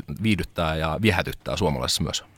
Joo, ehdottomasti. Ja, ja me ollaan tuossa nyt, meillä oli edellisessä selostuksessa, meillähän oli Darts-liiton puheenjohtaja Veijo Viinikka asiantuntijana mukana nyt. Kyllä. Otet, saatiin hänet eka kertaa. Hänen kanssaan tavattiin jo tuossa kesällä. Juteltiin paljon ja, ja kysettiin, sanottiin, että kun me ollaan niin kuin ihan oikeasti tumpeloita tämän lajin suhteen siinä mielessä, että me osataan selostaa, mutta ei, me, me ei tiedetä, osataanko me selostaa dartsia. Että sano suoraan, mitä kautta niin kuin lähestymistapa, mikä, mikä olisi niin kuin järkeviä. Ei Veijokin sano heti ensimmäistä, Otta, ottakaa sen tunnelman kautta kiinni. Se on, se on niin kuin helpoin tapa lähteä. Et ne tulee sitten nämä nyanssit sieltä pikkuhiljaa, pikkuhiljaa. Me osataan pelaajista etsiä kyllä niitä taustatietoja, me osataan näitä tilastoja sun muita, mutta kaikki muu tulee siinä sitten pikkuhiljaa. Se, se darts-matematiikka siinä live-tilanteessa, se on, tosi, on itse asiassa varsinkin tämmöiselle minulle, minun kaltaiselle huonolle matikkapäälle, niin se on aika haastavaa, mutta tota, kun sitä ei yritä liikaa, niin sitten senkin saa toimimaan. Mutta sen tunnelman kautta kun lähtee, niin siihen, siihen sinä ja sun kaveritkin varmasti silloin ensimmäisellä kerralla jäitte, jäitte kiinni, kun, kun, kun tota, se, on, se on niin mahtava tunnelmaltaan sellainen, niin kyllä se nyt Herran Jumala, kun jossain älipälissä on 15 000 ihmistä ja ne huutaa ja laulaa, niin kyllähän siihen jää koukkuun verrattuna siihen, mitä vaikka Hakametsässä oli vanhaan aikaan – Hyvä pojat. Niin. Hieno maali. Ja kerran, kerran puolesta tunnissa kuuluu joku kohahdus. Joo, toi on ihan totta. Kyllä se tunnelma tekee urheilutapahtuma. On, on. Mutta sitten kun siihen lajiin pääseekin, sit kun yhtäkkiä hoksaa, että kun Michael Van Kerven tulee lavalle, sen pitää heittää 127 pistettä voittaakseen tämän lekin. Kun se katsoo tauluun, kops, kops, kops, tikat on kolmessa eri suunnassa siinä kellotaulussa ja ne kaikki menee ihan keskelle sitä laatikkoa. Mm. Hän vaan niin kuin vaihtaa pikkasen katsetta, pikkasen käden ja ne menee siihen niin kuin naulattuna. Niin sitten tajuaa, niin kuin, että jumalauta, noi äijät on hyviä. Ja sitten Charles Ferrokit ja nämä muutamat naiset, että jumalauta, nämä on muuten hyviä. Kyllä. Kun ne kokeilee omalle, omalle taululle, niin hyvä, että saat tikkaa edes sinne tauluun kiinni. Just näin. Se vaatii, ja sitten se, että sulla on se yleisö siellä taustalla ja siellä heitetään isoista rauhoista. Michael Van Gerven ää, viimeisen vuosikymmenen paras heittäjä – hän on tienannut kohta tikkaa heittämällä noin 10 miljoonaa puntaa. Kyllä. Siellä ei heitellä pikkurahoista, kun päästään huipulle. Sillä saa jo ihan mukavan kivitalo. Saa. Näsijärven. Saa. Ja vaikka, valaist, vaikka valaistuksen siihen omaan treenitauluun. kyllä, sekin vielä. Kyllä. Ja, ja voi Suomessakin pitää sähköjä päällä ympäri vuorokauden. Näin, niin, panappa. No, ainakin yösähköllä, jos ei. Mutta varmasti yksi viehätys on nimenomaan siinä, että se, sehän näyttää niin kuin helpolta ja tavallaan mä veikkaan, että aika monella on semmoinen fiilis, kun ne sen matsin kattoo, niin heti matsin jälkeen, että jumalauta, nyt lähipaari ja täräytä vähintäänkin yhtä hyvän tuloksen. Joo, kiinnostuneita varmasti on. Mä just tuossa Veijon, Veijon kanssa vainoin pari sanaa, että tota niin kuin, niin kuin darts-kerhoja tuntuu tulevan koko ajan niin kuin uusia. Siellä 89-luvun taitteessa oli, oli oma buuminsa, oma, oma itsikkoaikansa myös Suomessa. Silloin se nousi ensimmäisen kerran esille, mutta Veijo, Veijo puhui just siitä, että tota, näitä kerhoja ja, ja, ja tota noin, niin heittopaikkoja, siis tämmöisiä niin kuin sanotaan nyt, että kolmesta kuuteen taulua, semmoisia niin kuin tiloja, niitä, niitä tuntuu tulevan nyt koko ajan. Ja, ja Veijo sanoi, että tällä hetkellä niin kuin, lajilla on tosi, tosi hyvä happi Suomessa. Että tota, se, on, se, on, se on nyt lähtenyt tässä viimeisten vuosien aikana niin kuin tosi iloisesti liikkeelle. Ja kyllä, kyllä mä tiedän, että ainakin Dartsiliton puheenjohtaja on tosi tyytyväinen siihen, mitä, mitä, mitä tota, no, niin hän my, myös omalla työllään on pystynyt lajille, lajille Suomessa tuomaan. Niin kyllä tämä buumi ja se viihdetuote, juuri se, mikä, mikä niitä maksavia asiakkaita ö, kasaa yhteen, niin kun puhuttiin tuossa noista omaperäisistä tota, pelaajista ja tyyleistä, niin jos muutama mainitsen, niin Peter Snakebite Wright ja Kermin The Iceman Price, niin nämä on sellaisia henkilöitä, persoonia, tyylejä, että niihin voi samaistua. Siellä on vähän sellaista vähän ehkä jääkiekostakin tuttua semmoista raffia meininkiä, sitten on vähän sellaista taiteellisuutta, niin varmasti fanit ottaa niin kuin ns. omakseen ja niitä lemppareita löytyy, kun toi koko kirjo on niin laaja. Joo, se, se oli kai just, että kun äh, Michael Van Kerven nousi huipulle, hän voitti ensimmäisen major-kisansa 10 vuotta sitten. Hän on nyt 33-vuotias. Hän, hän oli vähän yli 20, kun hän nousi maailman huipulle. Siihen saakka äh, lavoja oli hallinnut, äh, hallinnut nyt äh, pikkasen yli 60 Phil Taylor, joka on niin kuin kaikkien aikojen heittäjä. Mutta Phil Taylor oli semmoinen niin kuin, vähän tavallaan tylsä heittäjä. Hän oli niin ylivoimainen muihin nähden. Mutta sitten kun Michael Van Kerven, tämä hollantilais poika tuli lavalle, niin hän otti hyvin nopeasti siihen lavarepertuaariin mukaan sen, sen tuota tuuletuksen, missä hänellä on kä, niin kuin kädet, kädet pikkasen kropasta irti ja tulee, näkö huulilta näkee, että boom! kun hän sen tuuletuksen, hän on nykyään paljon vähän isompi kuin silloin kymmenen vuotta sitten, niin tota, hän on se, joka, joka tämmöisen tuuletustyylin ja tämän niin kuin riehakkuuden toi siihen lajiin mukaan. Se ei vanhan liiton ihmisiä edelleenkään välttämättä miellytä, mutta et, nythän siellä on heittäjä kun heittäjä. Ne tuulettaa kukin vähän eri tavallaan ja se yleisö otetaan ihan eri tavalla siellä lavalla huomioon ja otetaan vastaan ja, ja yleisö innostuu totta kai siitä paljon, paljon enemmän. Nämä, nämä on semmoisia asioita sitten, kun nämä, nämä on tosiaan persoonia. Mike, äh, Kervin Price, entinen rugby-ammattilainen Walesista. Häntä pidetään vähän semmoisena niin kuin mulkvistina siellä lavalla, mutta on kuulemma sitten jumalattoman mukava heppu, kun päästään sinne takahuoneeseen. Ja jännittää niin paljon, että oksentaa joka ikinen kerta, kun kisa lähestyy. Tämä inhimillinen puoli tulee sieltä taustalta esille. Tämä, tämä taitotaso on, on valtava. Sitten ei ole varmasti mikään yllätys, että nyt toisen maailmanmestaruuden tammikuussa voittanut 52-vuotias Peter Snake White Wright. Hän, hän on esimerkiksi mun teini-ikäisen lapseni suuri suosikki. Kaikki, jotka tietää minkä näköinen pää sinne lavalle tulee 50 niin sehän on heti niin kuin, wow, tosta mä tykkään. Kyllä. Ja, ja, ja, ja tota noin, niin, noihin ne jää kiinni. Niin kyllä mulla aina kun meillä on kotona televisio päällä ja darts, vaikka joku Premier League torstaina heitetään, niin lapseni käy aina kysymässä, milloin Snake, milloin Snakebite heittää. Mä puolen tunnin päästä, tuu takaisin. Kyllä. Kyllä Snakebite on omakin lemppari tuossa, kun nyt on semmoisen vähän yli puoli vuotta hän tsiikannut, ei nyt viikoittain, mutta aina silloin tällöin, kun ainakin vähintään kerran kuussa, kun noita matseja tulee, niin kyllä itsellä Snakebite on, on ykkönen jotenkin siinä. On itselläkin ollut irokeesi teininä, niin Ehkä siinä on, no, jotain, se, jotain, se on, siinä on jotain, jotain omaa tavalla. Jotain omaa ja just se, just se sellainen sitten on jotenkin niin hienoa. Ja ehkä just se persona, persona Wrightilla on sellainen, että että itselle tuntuu hyvältä. Pari viikkoa sitten oli World Grand Prix finaali tosissaan, ja, tota, siellä sitten Michael Van Kerven ja maailmanlistan kolmonen ja sitten 11 Nathan Naspinal, niin näytti, näytti se, meinasi loppu aika lyhyen, kun German nappasi ensimmäiset neljä neljä ja tota, sitten kävikin niin, että meinas Gervenille tulla jo se ensimmäinen hikipisara otsalle, kun, kun Aspinal laittoi sitten vähän tuulemaan, mutta siis kun puhutaan jääkiekosta ja tällaista nopeammista salibändistä, näistä nopeista lajeista, missä tapahtuu paljon, niin kyllähän toi oli sellainen niin kuin, uh, flown heittelymatsi, että tota kun katsoo, niin siinä on niin kuin se dartsin ydin, mihin, mihin mä jään ainakin koukkuun silloin, kun ekan kerran on kattonut, että siellä voi oikeasti tapahtua mitä vaan, kun sanoit tuossa sen, että kun Kerven laittaa jokaiseen pieneen, pieneen laatikkoon keskellä, niin ei se heilläkään joka kerta mene ja sitten se paine on aivan hirveä lopettaa.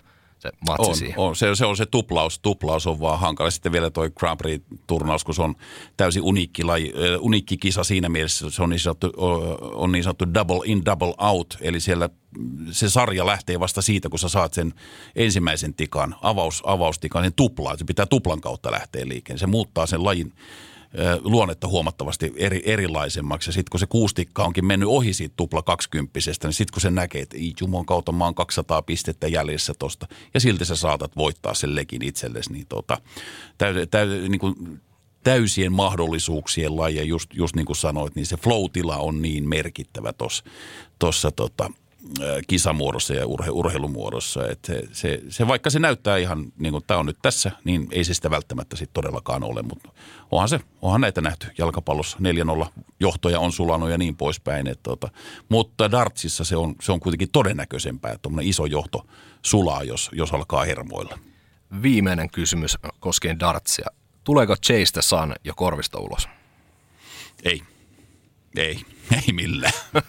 Ja, sit jos se, ja jos se rupeaa tulemaan korvista ulos, niin käykää kuuntelemassa se alkuperäinen versio. Kyllä, sehän, sehän kyllä. On, niin- nyt, nyt tähän voisi sanoa taas, että se on ihan kauheita kuttaperkaa. Se on ihan hirveä biisi. Mutta joku on tehnyt siitä aivan järjettömän toimivan biisin tuommoiselle isoille lavoille. Ja yle, yleisö kun alkaa sen chantin huutamaan, niin tota, se, se, on, se on mahtavaa kuunneltavaa. Ja sitten tietysti nämä kaikki – ää, sisääntulokappaleet sun muut ja ne tuuletukset. Ää, Dimitri Van den Berg on suuria suosikkia, kun se häpikappaleen kanssa tulee siihen lavalle ja, ja, ja aloittaa oman tanssin. Mutta hänellä on tanssitaustaa. Se Kyllä. tulee sieltä. Hmm. Siinä on hyvä opetus myöskin tällaisesta niin kuin musiikillisesta näkökulmasta, että alkuperäisversio ei välttämättä aina ole se paras. Ei, ei aina. Mä eikä, tässä, eikä tässä lähelle, se ei ole sitä ei, lähellekään. ei lähellekään aina. Nyt kun alkaa miettimään, niin aika monta hienoa coveria tässä vuosien saatossa tullut kuunneltua. Että Mä oon vähän eri mieltä. Chase on ihan mahtibiisi ollut alkuperäisenäkin, mutta parempihan toi on, mikä tuolla tikkakisoissa kuullaan. Että sitä ei vaan sitä remiksiä ei löydy Spotifysta. Niin. Sitä. Ei tarvi, joo. Mutta jos sä haluat tämmöisen yhden esimerkin tai haluatte kaikki kuuntelijat myöskin, mikä on mun mielestä erinomainen esimerkki, että herätetään biisi uudestaan eroon, niin käykää kuuntelemassa, jos ette tiedä, Skid Row, 18 and Life. Ja sen jälkeen kuunnelkaa se sama biisi Erik Grönvallin vetämänä, niin mä voin sanoa, että – se, se biisi nousee jonnekin ihan uusiin sfääreihin. Ihan siis, siis se on sellainen oikeasti, että jos te tiedätte sen biisin valmiiksi ja te laitatte, jaa, mikä tämä Erik Grönvallin biisi on, kuuntelette sen sellaisessa paikassa, missä saatte laittaa oikeasti kunnolla volumea, saatte oikeasti fiilistellä sitä Erik Grönvallin ääntä, kun se lähtee sieltä hainoutsesta painamaan, niin se on niin kuin, jos ei tule kylmiä väreitä, niin jossain kropassa pika. Tä, täytyy pistää autossa soimaan, kun ajelee kotiin. Laita. Voit laittaa sitten mulle viestiä jälkikäteen, että Joo, mitä, mä... mitä sytyt, koska se, oli, se, on, se on upea. Se, se biisin tarina, kun se kun tietää sen tarina, mikä siinä biisissä ja kuuntelee sen äänen, niin se tarina herää henki. Mm ihan viimeisiä, viimeisiä kysymyksiä viedään, niin tota, Tero, sua on aika monena kesänä kuultu myöskin, Viaplay hommattu sulle päätyä, mutta se on kuultu myöskin lainamiehenä tuolla Ylen puolella futiksen arvokisossa ja olympialaisissa. Nyt tänä kesänä pidit ilmeisesti taas myöskin ihan kunnon kesäloman vaihteeksi. Niin onko se kuinka tärkeää ää, pitää välillä myöskin kunnolla lomaa, koska tämä työ on kuitenkin aikaa vievää ja jossain määrin kuluttavaa myös? Oli. Mä ilmoitin jo helmikuussa joka suuntaan, että nyt tänä kesänä kainulainen pitää lomaa. Et varsinkin sitten kun se koronatauko loppui, niin siitä paihdettiin kaksi vuotta tosi, tosi intensiivisesti ja kuitenkin mullakin, mullakin toi työ vaatii myös sen, että mä siirryn, siirryn työpisteeseen niin 175 kilometriä per suunta. Niin se vaatii tota ajamista, välillä hyvässä kelissä, mutta sitten siellä ajellaan moottoritielle rekkojen perässä 70, kun vasenkaista on niin täynnä lunta, että sinne on ihan turha lähteä kitkoilla hyppimään edes nastarenkaalle. Sitten ajellaan tuota yötä myöten hissukseen kotiin ja tietää, että vaimolla, vaimolla hikikarpalot siellä valuu, kun hän pelkää, että, että, että tota noin, niin milloin, milloinkohan se tulee kotiin ja tuleeko se nyt kotiin. Ja sitten kun ne, nyt viime viikko otetaan nyt esimerkkinä, mä olin viitenä iltana töissä ja tota, neljänä iltana lähetys loppui siihen malliin, että olin, olin kotona yhden, puoli kahden ja kahden välillä yöllä. Ja tota, se vaan muuttaa tota elämän rytmiä niin totaalisesti. Ja sitten kun tätä ikää tulee tässä koko ajan enemmän ja enemmän, niin kyllä se pikkasen jättää jälkeen. Se vaatii enemmän palautumista sun muuta. Niin, niin, niin viime, viime kesänä mä ilmoitin kaikille, että nyt, nyt mä en lähde mihinkään. Että et, tota, vaikka soitatte ja kysytte, nyt mun tarvii ottaa pitkä loma. Ja, ja, ja vaikka mä olin sen sen tota noin, niin, suurin piirtein kaksi kuukautta, vajaa kaksi kuukautta niin kuin, kotosalla, kotosalla kokonaisuudessa, niin silti tuli, oli semmoinen fiilis, että olisi tässä vielä pari viikkoa voinut ollakin, että, että, että tota, se teki hyvää. Se teki päälle hyvää, kun ei istunut koneen äärelle ja lukenut Twitteristä uutisvirtaa ja, ja muuta, muuta sellaista. Niin kyllä se välillä vaan on otettava irtiottoja. Niin tämä on tämä väli Tampere-Helsinki väli, niin tämä on itse asiassa vähän semmoinen, voidaan sanoa jopa selostajien väli, kun miettii, että teidän puolelta sinä, Mäkisen Antti, Kuusisen Ville, sitten myöskin Mikko Aaltonen painelee sitä väliä ja sitten tietysti Virkkusen Tuomas mm. painelee mm. tuota väliä.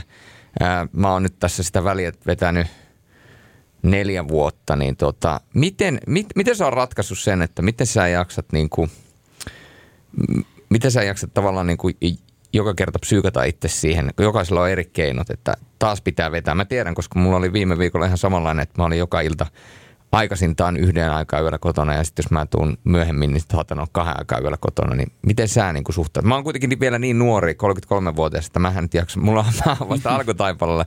Miten sä niin kuin kaikki nämä vuodet? Niin, jo ensimmäiset vuodet silloin, kun mä kävin Eurosportilla hommissa, niin, niin, niin neljä ja puoli vuotta mä painoin Tukholmaan. Lentokoneella, potkurihärveleillä menin, menin, menin tota noin niin Tampere-Pirkkalasta Arlandaan.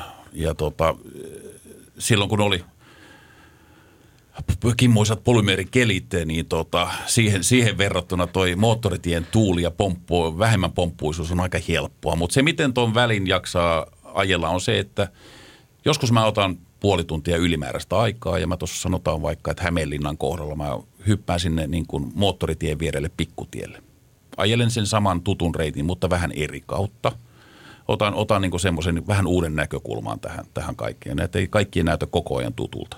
Ää, podcastien kuuntelu. Viime talvena mä kuuntelin erittäin paljon äänikirjoja, todella paljon ja tota, en, en kuunnellut radiota tai, tai musiikkia tai muuta, vaan että välillä otin, otin siitä erityyppisiä kirjoja. Tuommoisilla asioilla niin kun saa, saa se reis, reissun ja reitin vähän erinäköiseksi ja eri kuuloiseksi. Ja totta kai tässä nyt sitten, kun meitä on näin paljon täältä, täältä tota noin, niin, niin, niin, sivistyksen parista käy tuolla rannikko, rannikkoseudulla tekee, tekee duunia. Tässä pystytään menemään sitten välillä kimppakyydillä ja, ja joskus on kolme ja neljääkin ihmistä autossa, niin sittenhän se – meno on, meno on vähän erilaisempaa ja sitten se keskustelu voi olla tosiaan jotain, jotain ihan muuta kuin, kuin mitä se niin kuin, mitä se on työelämässä. Et puhutaan kaikesta muusta, puhutaan kirjoista, musiikista, puhutaan autoista, puhutaan terapeuttisia asioita niin kuin perhe niin kuin parisuhteista tai josta ihan mitä tahansa, kunhan se on mahdollisimman kaukana siitä, siitä tota noin, niin, työelämästä ja työasiasta, niin ne on niitä henkireikiä, mitä joka ikinen, ikinen, ikinen tarvitsee ja käyttää. Mutta tiedät, mulla on, mulla on semmoinen tapa, että mä otan välillä niin kuin puoli, puoli tuntia ylimääräistä tuohon ajelut. Mä ajan eri reittiä ihan vaan sen takia, että että tämä ei ole tuttua, tämä ei ole arkipäivää. Kyllä, mä en tiedä, onko tämä nyt mikään paljastus, mutta mä voin sen verran sanoa, että mä esimerkiksi silloin joskus aikanaan, niin mentiin sinä kuusinen ja minä, ja mä oliko siinä vielä kuin neljäs. No kolmesta ainakin. Joo, kolmesta joo. ainakin.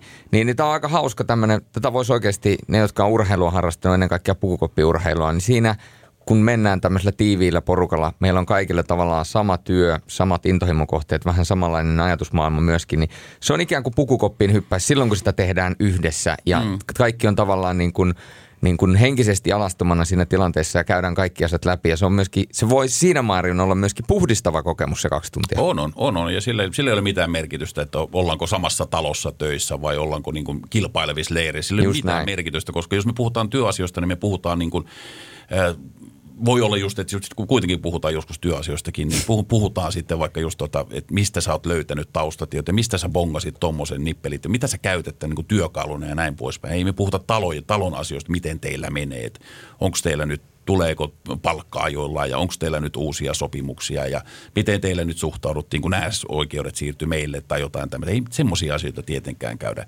käydä läpi ja tota, se, on, se on just sitä, että, että, että, että yritetään vähän niin kuin paeta sitä arkea. Pyritään jotain muuta tuomaan siihen elämään mukaan. Että ei se ole pelkästään sitä, että jumalauta, kun me oltiin tänään huonoja. Jumalauta, kun sä olit hyvä tänään. Mä olin ihan paska. Ja tuli tämmöistä palautetta ja oli tota ja sitä ja tätä ja tekniikka ei toiminut. Ja, tai, tai tänään oli aivan fantastinen päivä. Niin tota, viedään se keskustelu toisille urille. Kyllä, ja pumpataan myöskin toistemme renkaat. Pumpataan renkaat.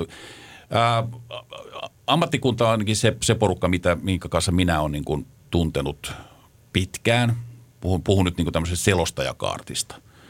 On siis radioselostajia tai TV-selostajia, joiden, joiden kanssa mä oon niin kuin tehnyt, tehnyt vuosikym, pari vuosikymmentä jo tässä, tässä duunia, niin tota, se on hyvä puoli, että tässä ei ole onneksi semmoista ainakaan valtasaa semmoista selkään puukottamisen mentaliteettia, vaan, vaan me ymmärrämme, meillä on, tämä on aika pieni ammattikunta kuitenkin. Todella niin, pieni. Niin, niin tota, tässä, tässä on helppo tukea toista. Jos toisella on ollut huono päivä ja on tullut sitten, sitten tota noin, niin some, some, some on täynnä niin kuin paskaa palautetta tai jotain, jotain muuta, tullut joku yksittäinen, niin kuin, että vittu sä oot huono. Pysy kotona, ole hiljaa, palautetta. Joku tämmöinen, ihan ihan taas. Kaveri on ihan maissa, niin tota, kun, jos sitä pystyy sitten vähän tukemaan omilla jutuillaan sun muulla, niin tota, se, se, se, kuuluu, se kuuluu tähän niin kuin verkostoon ja, ja siihen, mitä, mitä, mitä me halutaan ja toivotaan toisiltamme. Kyllä, tässäkin just ennen lähetystä niin sun kanssa käytiin vähän läpi selostuksellisia asioita ja, ja jaoit omia No ajatuksia. mä olen aika monelle nuorelle kaverille selostajalle sanonut, sul, muillekin kuin sulle, kun mä oon nähnyt minkälaista, minkälaista tota, no, niin paperisavottaa se on, kun ne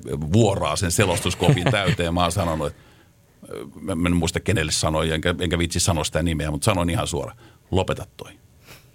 Lopeta toi vuoraaminen noilla sun papereilla. Keskity nyt siihen peliin. Kyllä. Jätä vähemmälle. Mä näytin sulle sen, pap- sen paperimäärän, mikä mulla on. Kyllä. Teppo, Teppo puhuu aina pukkereista, niin jos Teppo näkisi mun pukkerit, niin sä olisit niin kuin Pyörtys. pyörtyisit. Sitten se pyörtyi. Sä pyörtyisit. Siinä ei hirveästi Siinä tarvita. ei, se, on, se on, sanotaanko näin, että se on sellaista, jos, jos katsojat, kuulijat, katsojat, kuulijat muistaa, muistaa Kari Hiltusen viimeisen selostuksen Lontoon olympialaisten koripalloturnauksessa 2012. Se oli minimalismin taidon näyte. Jos te löydätte sen jostain YouTubesta, niin, niin, niin mä, mä, mä pyrin taustatietojen metsästämisessä siihen. Pidetään se minimalistisena. Annetaan vaan niin kuin viitteitä, että tota noin, niin, muista toi asia, ton, ton avainsanan tai ton, ton niin kuin jonkun tietyn, tietyn tota noin, niin koodin kautta. En, en mä en kirjoita niin kuin seitsemää, seitsemää sivua paperia per, per ottelu, vaan se pitää tulla muuta kautta. Silloin mä säästän itseäni. Silloin mä annan armon itselleni siinä taustatyön tekemisessä. Ja pöytätila ei lopu kesken.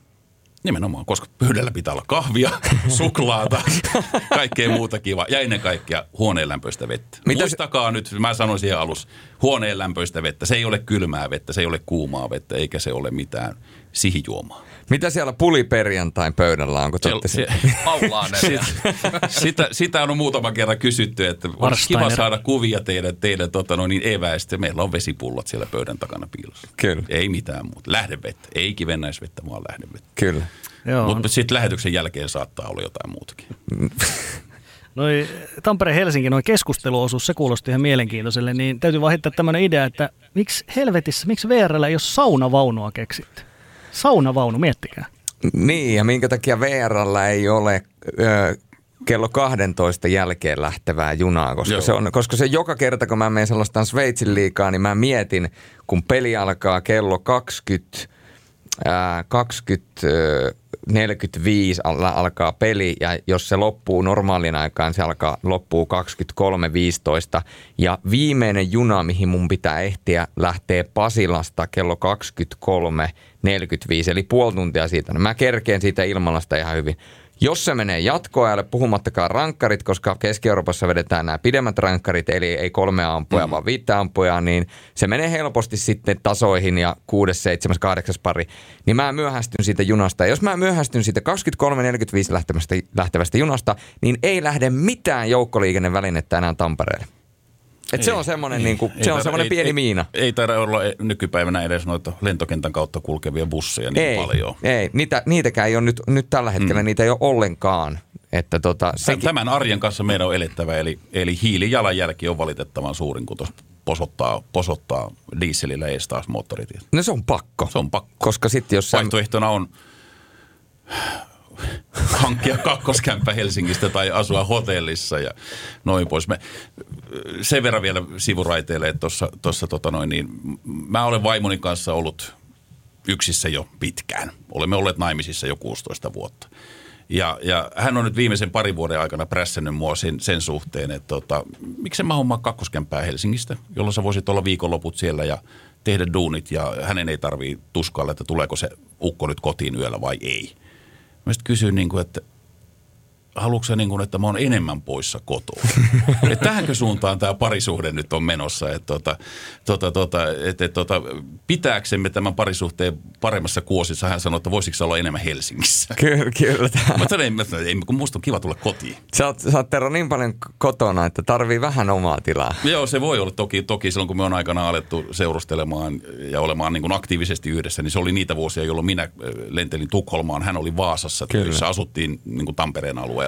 Niin, niin tota, meillä oli saattu olla semmoinen kolmeen viikkoon ei nähty toisiaan. Tämähän on siis, tämähän on ihan, tämähän nyt menee sijoituspodcastin puolelle, mutta tämähän on siis Tampereen selostajien täytyy tehdä yhteissijoitus jostain siitä. Semmoinen hemmetinmoinen niin kuin haluatko selostajaksi kartano? Kyllä, johon me kaikki voidaan sitten mennä tarvittaessa yöksi, jos tarvii. Eli jos mäkin myöhästyn siitä Sveitsin junasta... Joo, joo. Niin, siinä on, siinä on, siinä on Pasilan, Pasilan kulmassa on, on kolmio, jossa on jääkaapissa makkaraa, kananmunia, ruisleipää ja, ja sitten tota noin, lähdevettä. Kyllä, ja sitten kun mä menen aukaiseen kämpän oven, niin ei koskaan tiedä, että kuinka monta herrasmiestä sieltä tulee vastaan. Ei, jos, jos sä tuut 23.45 sinne, niin, niin, niin Kuusinen Kainulainen tulee tunnin päästä sinne ja Mäkinen saattaa tulla aamu, aamuyöstä, kun NHL, NHL-pudotuspelin kahdeksas jatkoerä on takana. Niin Kyllä. Niin, tota, se, on, se, on, se, se on eräänlainen, eräänlainen boksi sekin. Niin, sitten. Mäkinen soittaa viideltä a, tai kuudelta aamuyöllä, että nyt jatkat laittakaa kahvinkeitin päälle. Että Joo, var, varmistaa, että onko siellä vielä yksi patti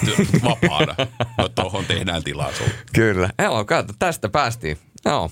Mm. Kartano laitetaan rakenteelle. Joo, siihen Pasilassa on tonttitilaa niin paljon, tuohon voitaanko tehdä paperit. Joo, siihen triplan viereen. Niin.